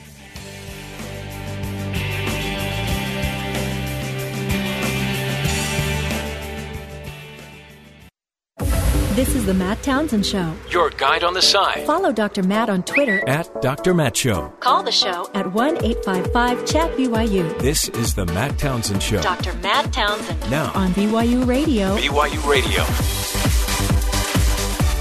Welcome back, friends, to the Matt Townsend Show, hour number three of the program. This is the show where we give you what you need to live longer lives, live healthier lives, I love, happier I love lives. this part of the show. When you're trying to express what this show's about, Yeah, and you always seem to somebody needs to. have to think about it. Well, it's just, it seems like I'm the only one on the show that knows what we're doing, Really? what it's about. The rest of you think it's about People always ask, and I'm like, uh, well, It's about life. I can't. I don't know how to say it any more plainly. We are the life. We are your. We are your. Um, your owner's manual for life. Mm. We give you the information you need to fix the parts of your life that need fixing. That's what we're about. see, then, then there's Put moments where I meme. think maybe you overstate what the show's about. and I think, that's, that's, interesting. No. Justifying himself in the show. A little bit, yeah. No, here's what I think is happening Oh, is okay. I don't think I'm overstating. it. I think we're just all under delivering it. you know? Really? wow, that's an indictment. Hey, um, we got a great day today. Today, by the way, is Pink Day. Uh, my favorite color. Wonderful singer. But it has nothing to do with the singer. No? Pink, Pink exclamation point upside Just the down. color. No Just the charities color. involved. And I'm spot. I'm sporting my beautiful pink shirt with Mm. blue. I think I'm looking pretty good, I must say. Uh, also, it's Let It Go Day, a day we let things go. Huh. Mm-hmm. And we've got a true blue hero coming up, a real hero. I'm not talking about, you know, some of these, uh, you know, people that act like heroes but aren't heroes. But Hmm. this is a real hero that's that stopped a, a gunman cold turkey At an IHOP. at an IHOP, ruining. Do you think he gets like free pancakes? Yeah, We'll have to ask. We'll find out. Uh, we'll be talking. Uh, hopefully, I mean, this is you know he's a hero, so heroes Sometimes they're flying around saving other people. Not that kind of hero. Sherman Fleek will be joining us. Um, he's a retired lieutenant, lieutenant colonel. Sherman Fleek, hero of the day, in uh, you know, in the flesh. Well, over the phone. On the phone, in the flesh. Yeah. We'll be talking about all of that, plus headlines, plus the good buddies from BYU Sports Nation will be on the show, you know, a little bit uh, to talk about what's coming up on their show at the top of the hour. Tons of fun, lots of stories, but first, let's get to Caitlin Thomas and find out uh, the headlines around the country. What's up, Caitlin? Well, it's just in, Matt. The U.S. Supreme Court split 4 to 4 Thursday over a challenge to President Obama's immigration policy, a result that prevents the administration from putting the program into effect during the rest of his term. Announced in late 2014, it would shield more than 4 million people from deportation, but lower courts blocked its implementation after Texas and 25 other states sued, claiming the president had no power to order the changes. So today, the death of Anton- Antonin Scalia left the Supreme Court evenly divided on the issue. So today's ties vote means the justices were unable to announce a ruling, an outcome that leaves in place the lower court rulings against enforcing the plan. With 11 million undocumented migrants living in the U.S., the administration argued that it's impossible to deport everyone here illegally. The policy was based on setting priorities, concentrating on criminals and terrorists, and deferring removal for others who have established ties to the U.S. No surprise, but Bernie Sanders says he knows he will not be leading the Democratic ticket for president in 2016. In his most explicit admi- of admission of defeat to Hillary Clinton yet, the Vermont senator told C-SPAN, quote, "It doesn't appear that I'm going to be the nominee," adding a subtle wink and a slight smile as he explained that he may or may not have a speaking slot at the Democratic National Convention in Philadelphia. In the same interview, Sanders rejected Donald Trump's recent overtures to his supporters, saying he doubts many people will take the presumptive Republican nominee up on his offer. The brutal heat wave sweeping the western U.S. is making it that much harder for firefighters to combat two wildfires, fire, wildfires that sparked Monday on the outskirts of Los Angeles. California's year long drought and recent high winds have further fueled the flames. As of Wednesday, the twin wildfires in the Angeles National Forest were 0% contained and covered a collective area of 5,400 acres. More than 600 per- personnel are working to combat the fire, and more are expected to be brought in on Wednesday. Over 12,000 people have been evacuated because of these fires. And finally, Matt, Yes. an 18 year old Ohio woman has died of a rare infection she contracted Hmm. while whitewater rafting. The U.S. Centers for Disease Control and Prevention said the woman, Lauren Seitz, likely died from exposure to a brain eating amoeba. Oh, boy. Check that out. Only about 10 cases of the illness are reported each year, though they are almost always fatal. She is thought to have been exposed to the organism when her raft overturned in Charlotte, North Carolina. The U.S. National Whitewater Center, where she went whitewater rafting, issued a statement about her death, assuring that all of its water is disinfected to inactivate the deadly amoeba. Health officials are carrying out an inspection of the site Oh, as wow. we speak. So there you go. Brain eating amoeba. Happy Thursday. Look out for those. That's sad. That is tragic. Thank you for the news, though. Now we know. Boil your water. Uh, speaking of brain eating amoebas. What? Isn't there something new coming out at Burger King? Yeah. Uh, Whenever I see new food, I like to run it by you to see if Mm-hmm. I it's something love- you would like to sample. And we by talk the way, about Oreos I think and things the like Whopper- that. I am the healthiest human ever known to man. There you go. The Whopper, one of the greatest inventions of all time. You enjoy the Whopper. I enjoy the Whopper. Well, alongside a Whopper, their new product is called Mac n' Cheetos. Sounds good. They're deep fried sticks of macaroni and cheese encrusted in Cheeto flavored breading. Oh, that sounds so good. And by the way, an angel just got a McCheeto. Mm. What are they calling them? Mac Mac and Cheetos. Mac and Cheetos. I wonder if McDonald's is going to be mad about this because they're using the word Mac. Two was like this would cost you like two forty nine ah. for a five pack. Mmm. They're similar to mozzarella sticks. Yeah. Except inside is Except with mo- mac and without cheese. mozzarella. Oh, Outside is Cheetos. yeah. And you just They also have some other food that we haven't talked about. well, let, hold on. Let's keep Okay, talking okay, about this okay. one Mac because this. Cheetos. I don't want to Move away. No. Okay. This may this is huge. So it's kind of a little Cheeto roll fry. Okay. No, it's Mhm. a it's a it's a mac and cheese fry. What do you call it? Like a It looks stick, it looks like a mozzarella stick. stick, but encrusted in Cheeto So you have love. the, the Cheeto dusting on the outside, and inside is mac and cheese. It is the perfect combination. If only you had, I don't know, some prime rib next to it. That would be. That is okay. Five for how much? Like two fifty. Boy, For five. and affordable And portable. and portable. It comes in a little cup. You can eat them while you're driving at 70 miles an hour. So at Burger King, they also sell hot dogs now. Yes, I they sell okay. something called the Eggnormous Burrito, Ooh, that sounds big. and they sell chicken fried rings. It's hold on. It's the it's the enormous burrito. The Eggnormous. Sir, did you want a burrito? No, I want the enormous one. They're all enormous, sir. And instead of uh, uh, what are the You know, onion rings. Mhm. They have chicken fried rings. Well, but no, we're going with the Cheeto dusters. But you can go with the Cheeto dusters too for the if you want your mac and cheese on a stick, or in stick form. I guess would be how to. when you go back to the McCheeto thing, do you get the you get those orange fingers when you eat them? I imagine you do. You'd have to lick those. I, I, why would you go with the Cheeto branding unless you get orange Cheeto fingers? This is sounding so good. Are they available at all stores right now? It says they're they're limited as to where they're out, but there's some stores that are selling them. They'll be sold for about eight weeks or until Okay. supplies run out. Okay, I'm going to need you, Terry, to cancel our meetings after the show. I got this thing that just came up. Okay, you have a thing. I got a thing I got to take care of. I uh, got some people. Jump in the car and go. Yeah. Will you be returning? I'll probably be returning, but I'll you, I'll probably be sleepy, and I'll have orange dust all over my fingers. Oh, that sounds good. Oh, that sounds so good. Hey, um, just another little heads up for you. Just if you if you you know it's we do this fun segment called uh, coaching the con.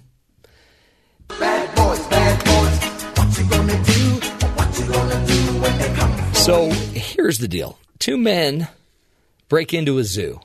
It sounds like a joke. Two men break into a zoo uh, in North Dakota, but only one had his hand bitten by a brown bear after sticking his arm through the bars of the animal's enclosure. Police said Sunday. Police in Minot said that they responded late on Saturday to a report that David Shepard, 21, came to the hospital emergency room saying he had been attacked by a bear. They said an investigation showed that Shepard and Cody Cage, 23, climbed the fence to the Roosevelt Park Zoo after it closed, and they were walking around the grounds when they came upon the bear enclosure. Shepard stuck his arm through the bars of the enclosure, aiming to entice one of the bears to come closer. Here's a little audio. Here, bear. Here, bear. Come here, boy. Come here, buddy. Okay. Rule number one don't mess with bears. Here, buddy. The bear bit his right hand. police said in a statement posted on Facebook the two men who police said were under the influence of alcohol at the time, which unbelievable, uh, are now facing felony trespassing charges. And the guy's lucky, by the way, to have his hand. But can you imagine the frustration he must have? Because he's like, what? He didn't bite you? You are so lucky. The bear's sitting there, eeny, meeny, miny, mo. Which of these drunkards should have to go?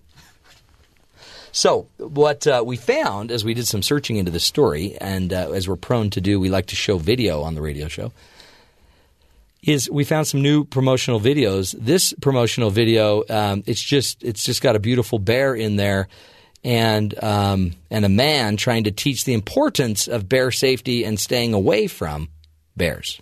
For the bare necessities, the simple bare Oh, oh, necessities. jeez, he bit that Forget guy. about your worries and your Oh, Okay, turn that off. Ouch. That was violent. I don't remember the Bare Necessities song being that violent. Yeah, Baloo never did that. He floated in the water. Yeah. Did you hear those bones crunch? He's more worried about honey.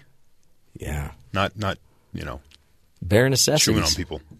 One of the necessities of a bear is that you keep your hand out of his enclosure. That's true. And to quit trying to entice him. Hmm. Know what I mean? Are you with me? Have you ever stuck your hand in a wild animal's enclosure? No. Chicken. It's a wild animal. What are they going to do? Are you afraid? I need my arm. It's, You're it's an important part you of you know me. such a chicken. Hey, did you hear about this boat from the 19th century found under a New Jersey home? A boat. Hmm. Like buried? Yeah. Workers were raising a waterfront home in New Jersey, and they had a nautical discovery a 44 foot wooden boat from the 19th century. The 12 foot wide vessel, its rudder fully intact, was uh, found beneath Eileen Scanlon's Highlands bungalow on Wednesday. The boat was likely used to transport coal and other good goods along the uh, local waterways. Huh. You know, people have been talking about, hey, I think she's got a boat in her basement for years. Really? Yeah.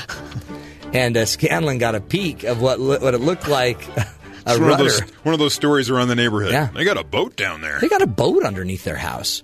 It's in the crawl space underneath their house. And before they bought the home, they saw the rudder. They saw that, but they didn't quite know what it was. It's built from a three inch thick wooden uh, boat.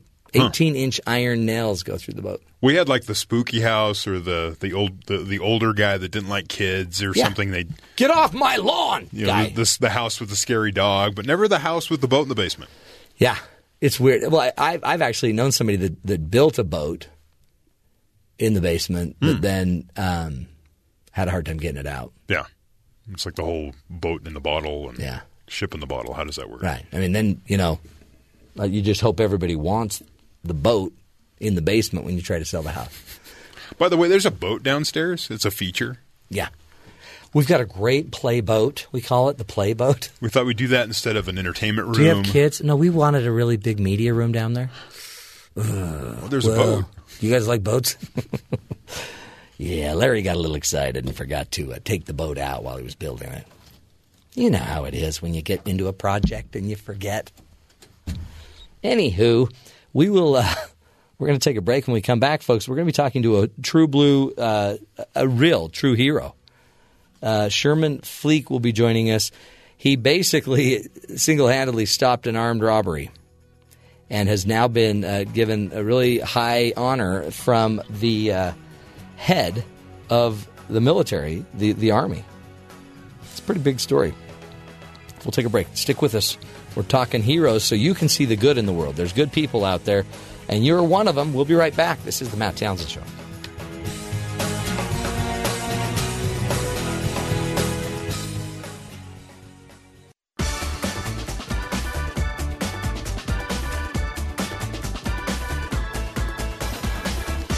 Welcome back, friends, to the Matt Townsend Show. You know, imagine waiting to be seated for breakfast at a restaurant when suddenly you hear a loud noise and you look up and you see the place is being robbed. What's your reaction? Do you lay low? Do you hide? You know, not to create a problem for people. Maybe try a little 911 call. Well, our next guest, retired Lieutenant Colonel Sherman Fleek, didn't do any of those things. He stepped in and he made a difference. He's a true blue uh, hero of the day, and I'm sure he doesn't like to be called that. But here to talk to us about his heroic act is uh, Lieutenant Colonel Sherman Fleek. Thank you, Sherman, for being with us. Well, it's an honor, Mr. Townsend. This is such a cool story. When I saw it, I thought, I've got to meet this man. Um, we need to give some background. You have served, you're a retired Army Lieutenant Colonel. You served 25 years. And uh, you were uh, you're currently in, uh, the command historian for the United States Military Academy at West Point. Is that right? This is true. This is, yes, guilty on all cases. now, talk to me about what happened. Um, you, you're you're at an IHOP. You, by the way, it sounds like as I was reading, you were doing some service, visiting um, a widow or a widower. I um, went to Sacramento the day before. It was last May, Saturday the thirtieth. My my son was married in the Sacramento Temple, so that's interesting. Yeah. And um, so next door, about 40 miles away, is the town of Fairfield. And I was flying out the next day, Sunday, after the wedding, uh, to Utah. And living in Fairfield was 93 year old widow of Ed Michael, Medal of Honor recipient, World War II. He was a B 17 pilot. Oh wow. And so his 93 year old widow, Louise, is still around with us today. That's awesome. Both of us. Yeah, yeah. Well, and by the way, tell uh, Sherman as you're before you go on. You, you wrote, you've written books about Saints of Valor, you know, Mormon LDS people who have won the Medal of Honor recipients. So you've studied a lot of people that have won a Medal of Honor. Yeah, I'm. Yes, this is true. Um, Saints of Valor, about our 12 Latter day Saints received the Medal of Honor, and her husband was one of them. Uh, he joined the church later. 19, they married in 1959. He joined the church in 74. Um, he died in 94.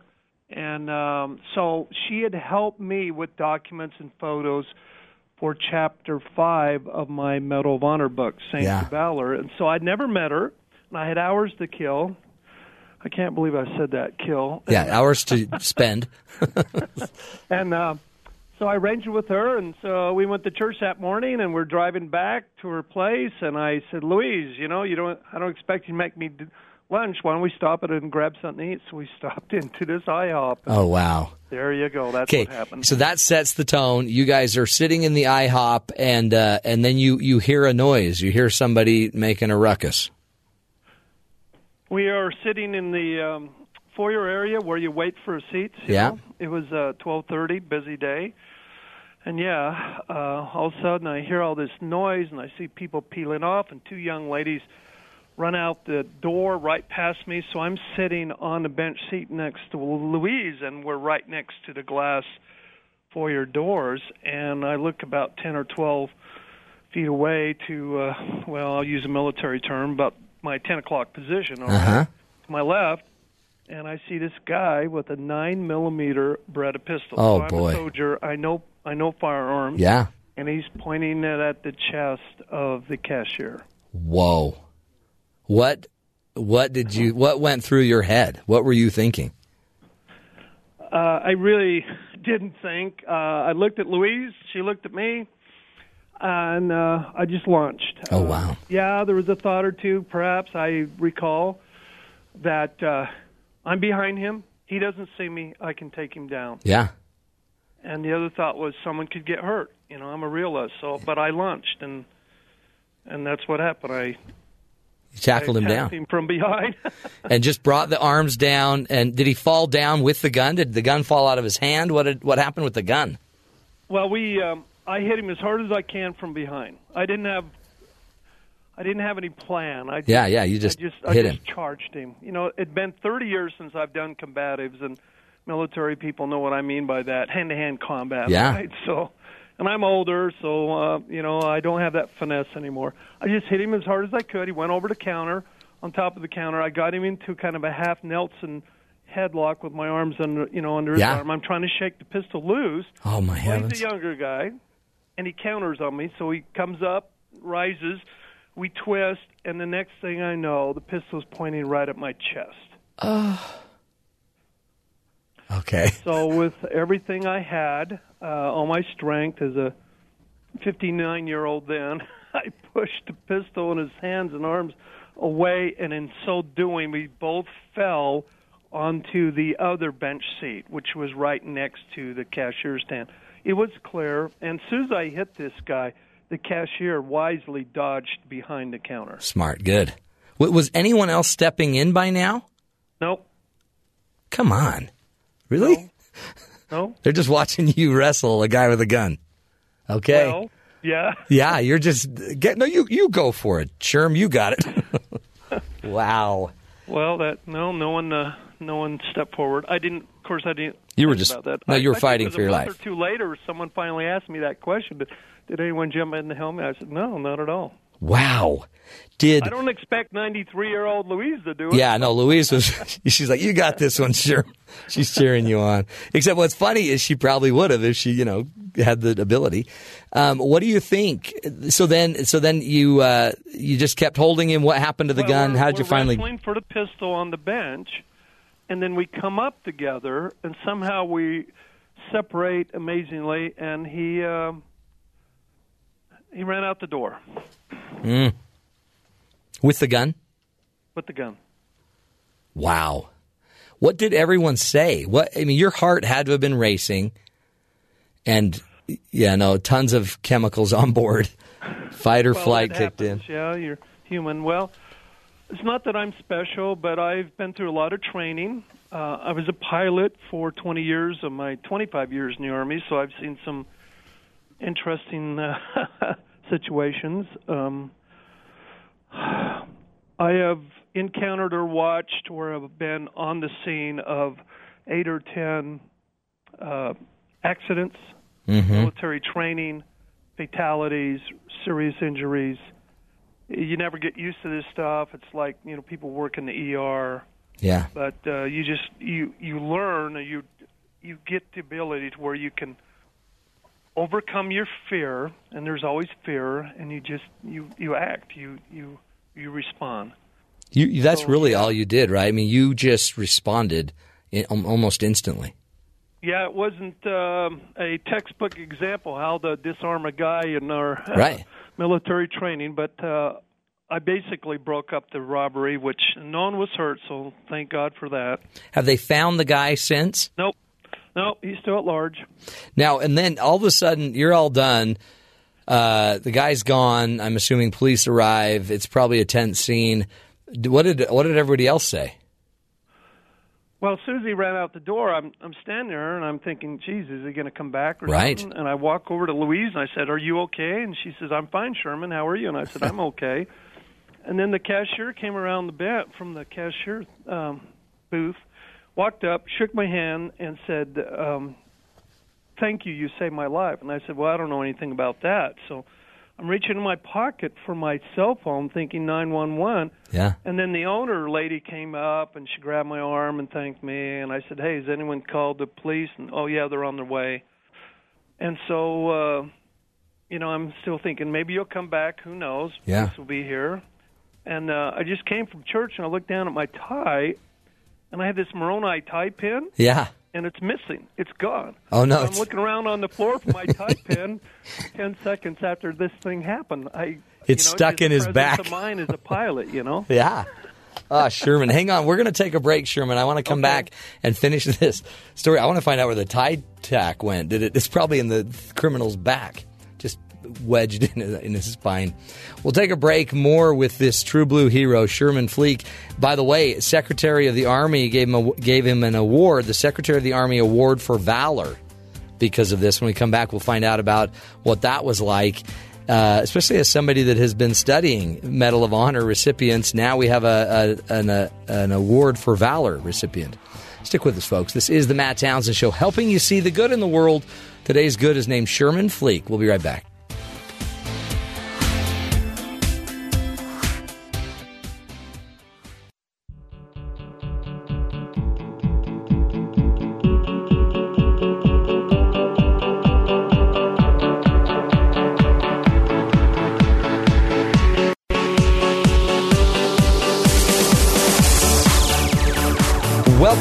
Friends, of the Matt Townsend Show. Joining us is retired Lieutenant Colonel Sherman Fleek, and uh, he is a true blue hero. Uh, again, he probably doesn't see himself that way, but he received and was awarded the Secretary of the Army Award for Valor after he stopped an, stopped an armed robbery. Some guy at IHOP pulls a gun, sticks a Beretta to some guy's chest, and uh, Lieutenant retired Lieutenant Colonel Sherman Fleek jumps on the guy's back and game on.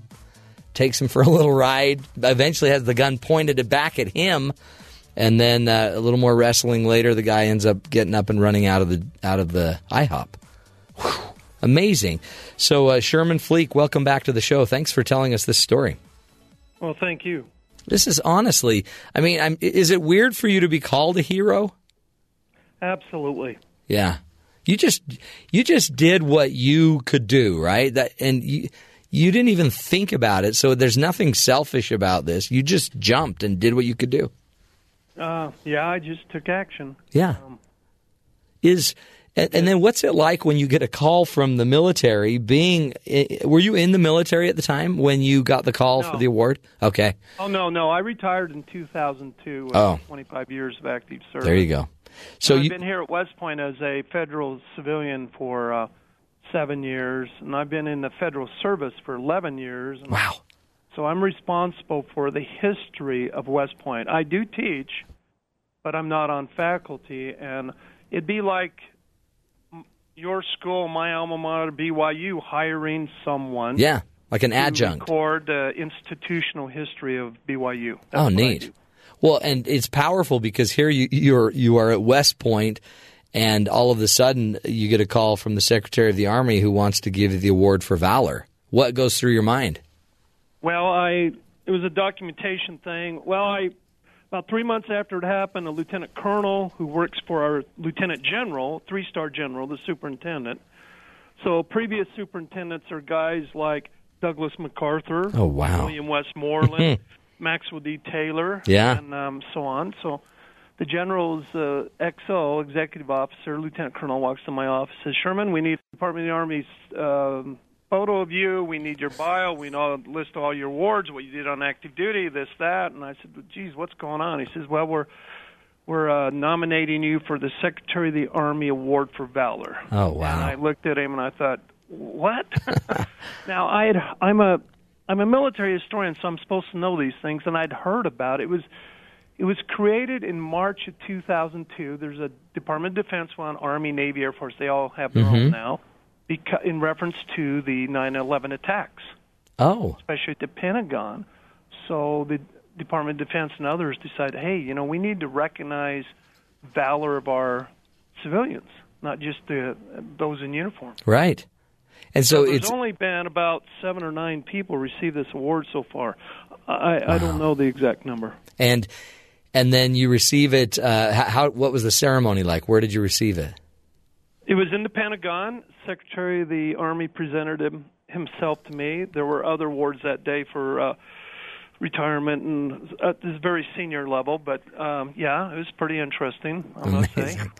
well, and in a way too, um, uh, it's special. What was your family thinking? What What do your kids say? Do they does do they do your grandkids call you Grandpa Hero? What do they call you? Do they play Well, Do they one, play uh, guns around you? I have one grandson. He's not quite talking yet. Okay. He's 11 months. So Yeah, in Uh, time. Well, my oldest son served two combat tours in Iraq. Wow. He's a police officer in uh, Richmond and uh, Virginia. Yeah.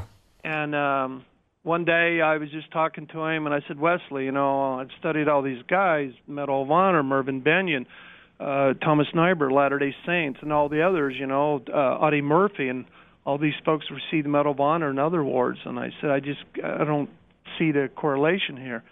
And he said, Dad, you know, you acted, and uh, if you had the opportunity to stop that robbery and you didn't, and he would have shot someone, you could have never lived with yourself. Yeah. So you did the right thing. Yeah.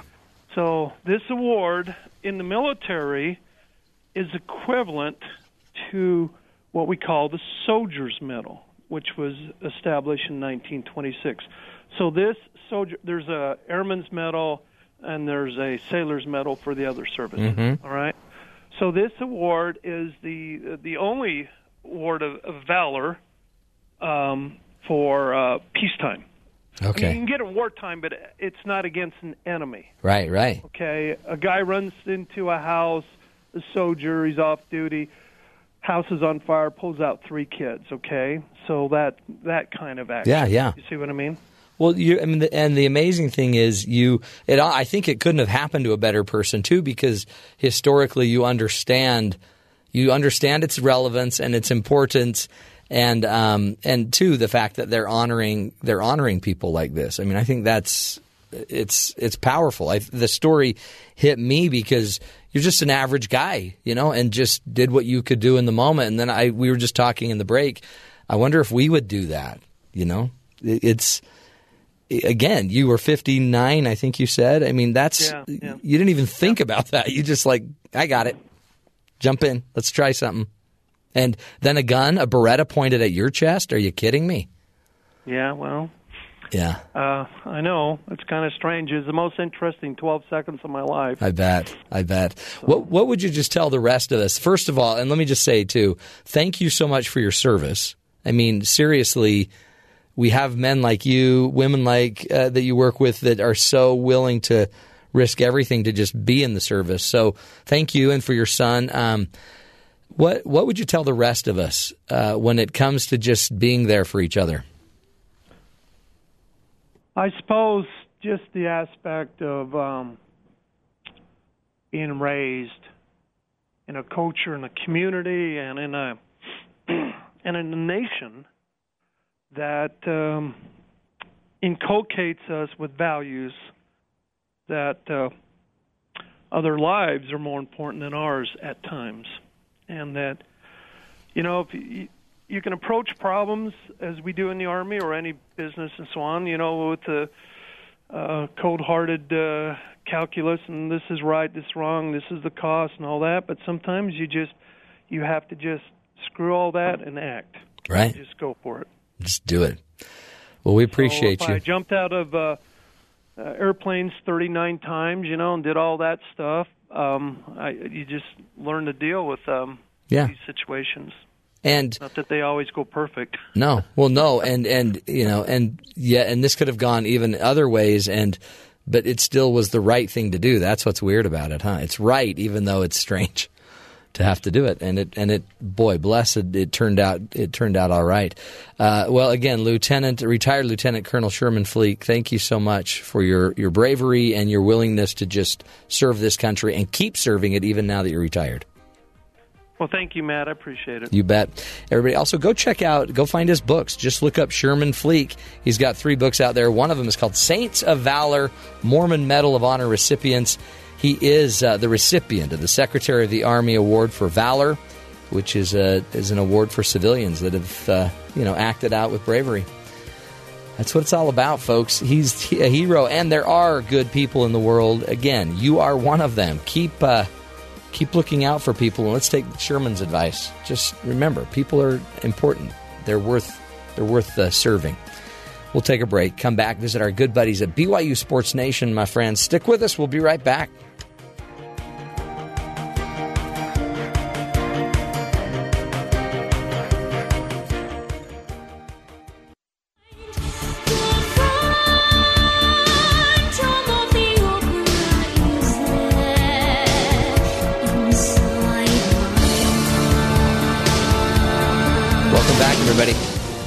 Let's shoot it down to our good buddies at BYU Sports Nation.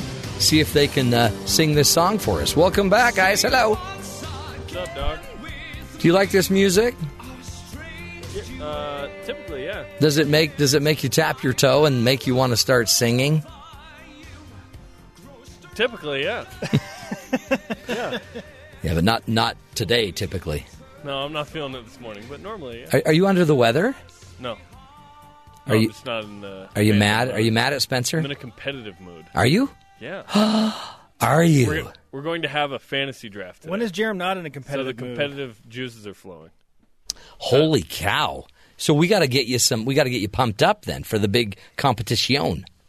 Yeah, if you could play some Eminem, that'd be excellent as well. I do have a game for you. I have a game that might get your competition going. Let's hear it. Are you ready? I'm going to play a sound, and you two have to guess what the sound is. Okay. Okay. We call it the radio Rorschach test. It's like an ink blot text test, but we're going to use audio. Okay. Are you ready? Here is the sound. Uh, you have to tell me what this sound is.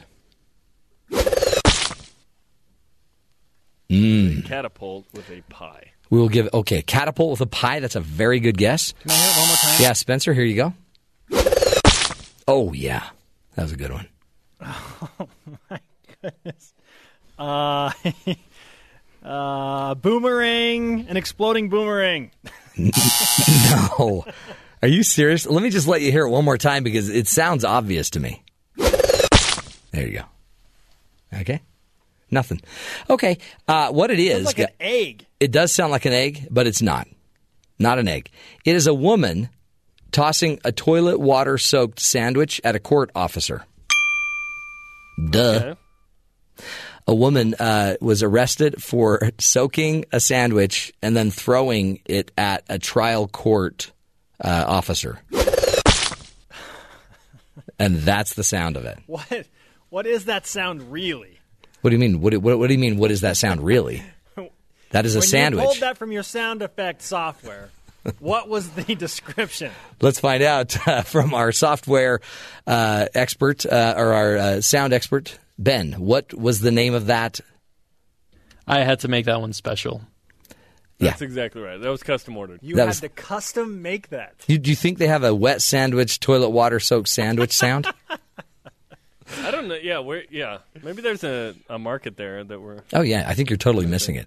Uh, by, by the way, the rule is don't throw wet toilet soaked sandwiches at court officers, or they kind of get mad and they lock you up. Depends if they deserve it or not. Yeah, I, if they I deserve rule it. it out. You know. You guys ready for another test? Mhm. Here's test number two. This sound, uh, it seems, it seems, um, it seems easy, but it's it's harder than you think. Here we go.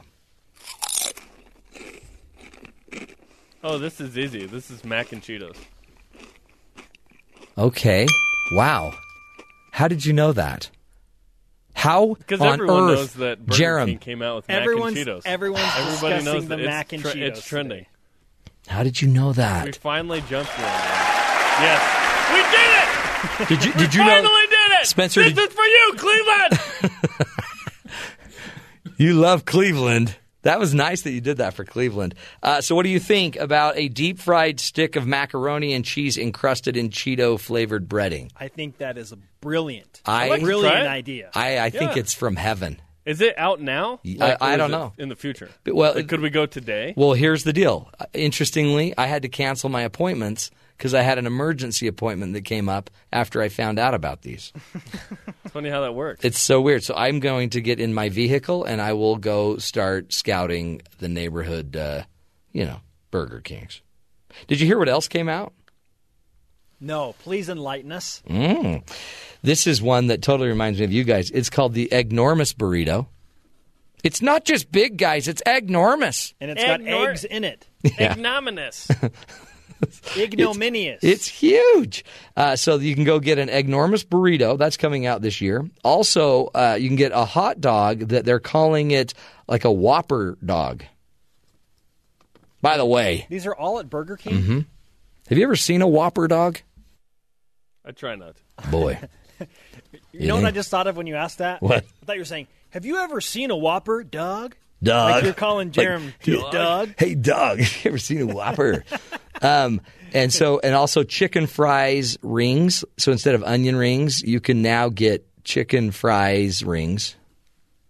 I'm okay with that. Does that sound good? I don't. You, wouldn't you rather have the uh, macaroni and cheese stick instead of the chicken fries rings? Burger King needs to do these things because a place like In and Out Burger exists, Exactly. Exactly. and they dominate the simplicity market. I'm with you. I'm totally. So now it's all gimmicky. By the way, but th- think of the mozzarella sticks, though. I mean, I personally think it's got to be better for you than a mozzarella stick because a mozzarella stick is just a thick, dense block of cheeseness. I am the healthiest human ever known to man. These happen to be You have about your own drop? Uh, totally. I have my own food drop. Don't you? Come on. Can we play that again? Yeah. I am the healthiest human ever known to man. There you go. I like the cadence of that. You like that? Yes. yes. I speak the truth on my show. I am the healthiest man known. Bring down this wall. Bring down Mr. Gorbachev. Bring down this cheese wall. Yeah, yeah. Never mind. Bring get that cheese out of my impacted bowel. Um, you can't have that much cheese, is what I'm saying, right? So, 310 calories. By the way, only 249 a five pack. So I'm thinking you could have five of them, five five packs. That's 25 mac and cheese logs. Ah, and an angel just got wings. So, um, you know, that's what we do on our show. You, you guys, Pretty exciting. You guys do anything on your show? That's fun. Today's a fun show. We're going to do a fantasy draft for BYU hoops in the spirit of the NBA draft tonight. Sweet. Kyle Collinsworth question mark drafted. Drafted? We'll, we'll see tonight. I, I don't think he's drafted, but he's got a shot in the second round. Cool, cool. He's had a lot of workouts. We'll tell you just how many, and how many this week. He's Mm. been he's been uh, to L.A., New York, and L.A. He went- Sorry, listen- California. He New went York, from California. Sacramento to New York, and then from New York back to L.A. the next day. Wow. So he's getting some attention. I don't think that he'll be drafted though. Okay. So, so but he, he'll but get- but they like shot. they like him. They're Yeah, they're calling teams- him around. teams- There are some teams That's that good. really That's like him. good. What They, uh, else? yeah. He tickles their fancy a little bit, you know. Pardon? Uh, excuse me. Pardon? And then uh, Taylor Sander, volleyball superstar, he's on Team USA, is going to be in the Olympics. He'll join us live from Rome Yeah. in uh, World League. It's competition among international teams. And then Ed Keel of the 1996 14-1 BYU Cougars will join us. He is the older brother of Brian Keel, Oh, who was fun. a stud linebacker for the Cougars. When in Rome. He has a tremendous story about the game's winning play in the Cotton Bowl, where he called out the route that Kansas State was going to uh, run. Really? To BYU's cornerback, who then intercepted the ball and sealed the game. He pulled a Jarom Jordan on Matt Townsend with the mac and cheese. Yeah, he Mac like out of nowhere. Yeah. He pulled it out of jumped nowhere. So he'll he'll uh, tell us how he knew they were going to run that play. Okay, he's letting you in on the secret. Pretty cool. This is the secret, the other secret. Okay, that's a great show. I don't care Mm-hmm. what you say. That's a that's a keeper show right there. Love it. And uh, we'll have more of these fun games. Um, you know, when when you guys come back tomorrow. Just Okay. get the computer. Just keep the competitive juices flowing for Jarom. Okay. For sure. Yeah. He killed it today. I've got to get I've got to get harder questions. I've got to get more difficult sounds. Okay, that's what I've got. Let's see what he can do when it really counts on the show. That's exactly right, guys. Knock 'em dead. That really did count. What are you talking about? on our uh, show. If I if oh, I happen our show, okay. if I happen to find the the mac math, and cheese okay. logs, I'll I'll let you guys know. Okay, sounds good. Knock 'em dead. Bye-bye. Bye. See ya. Yeah, that was a good guess. I mean, I'm really impressed, actually. who comes out of the blue with the mac and cheese encrusted Cheetos flavored? We had to send Terry to search and research about this in order to find it. Right. It's like something's not right. What avenues of information does Jarom have? Well, it's almost like I think they must have a spy over here. That's it. They've got a spy. Sadie's new. She's probably Yeah. Sadie's. You got to watch her. Hey, um, here's a crazy uh, story that I'm waiting to have pulled up. The there's a story about a grandma. You know, so a lot of people aren't as tech savvy as they maybe want to be. Like a you know a grandma on Google, she may not know exactly how to search Google.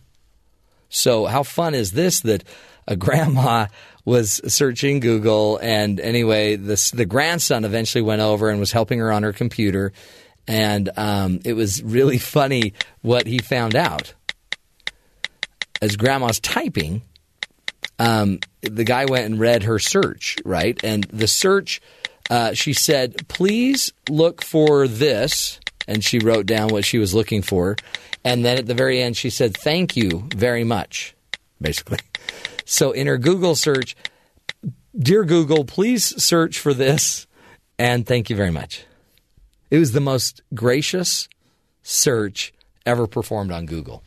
Is that the cutest thing or what?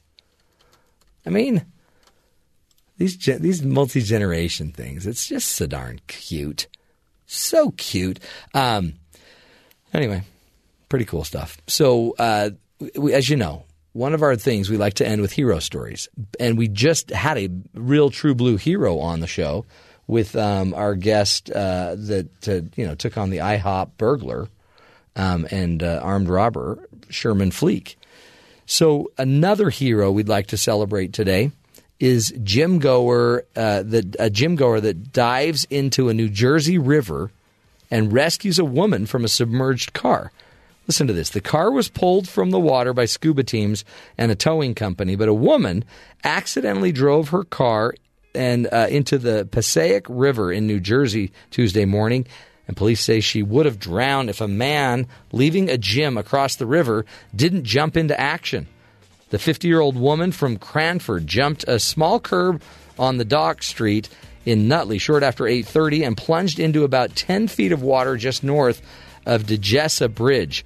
Jason Moss was leaving the gym when someone ran past him yelling for someone to call 911. He said he quickly changed his clothes, dove into the murky water, and brought the woman out of her submerged car, then carried her to shore. He said, I think the scariest moment, I turned around at, at one point to see if there were any other rescuers coming because I couldn't get the door open. At 30 year old Moss told the NBC4 station, emergency responders uh, treated the woman and her rescuer on the scene, transported the woman to a local hospital. She's expected to be okay. The man who was from Secaucus refused to transport uh, be transported to the hospital, went to an urgent care facility himself to get a tetanus shot. The car was pulled from the, the water by a scuba group, scuba team. But, uh, you know, again, as a hero does, he just says, you know what? I'm not a hero. It was just more about doing the right thing. So, super cool. Two heroes in one show, folks. And again, you can be a hero too. That's why we do the show, so you can see the good out there and know that you're part of it. Really, to be a hero, all you need to be is present and be there for each other. And when the opportunity comes up, just do what you do. Do what comes natural. Um, let's start looking out for each other, though. Heaven knows we need it in this world. We'll be back again tomorrow. More ideas, more information to help you uh, lead healthier lives, live longer, feel good about what you're doing here. You've only got one life to live, folks, so let's uh, make it the best one we can. We'll talk again tomorrow. Until then, make it a great one.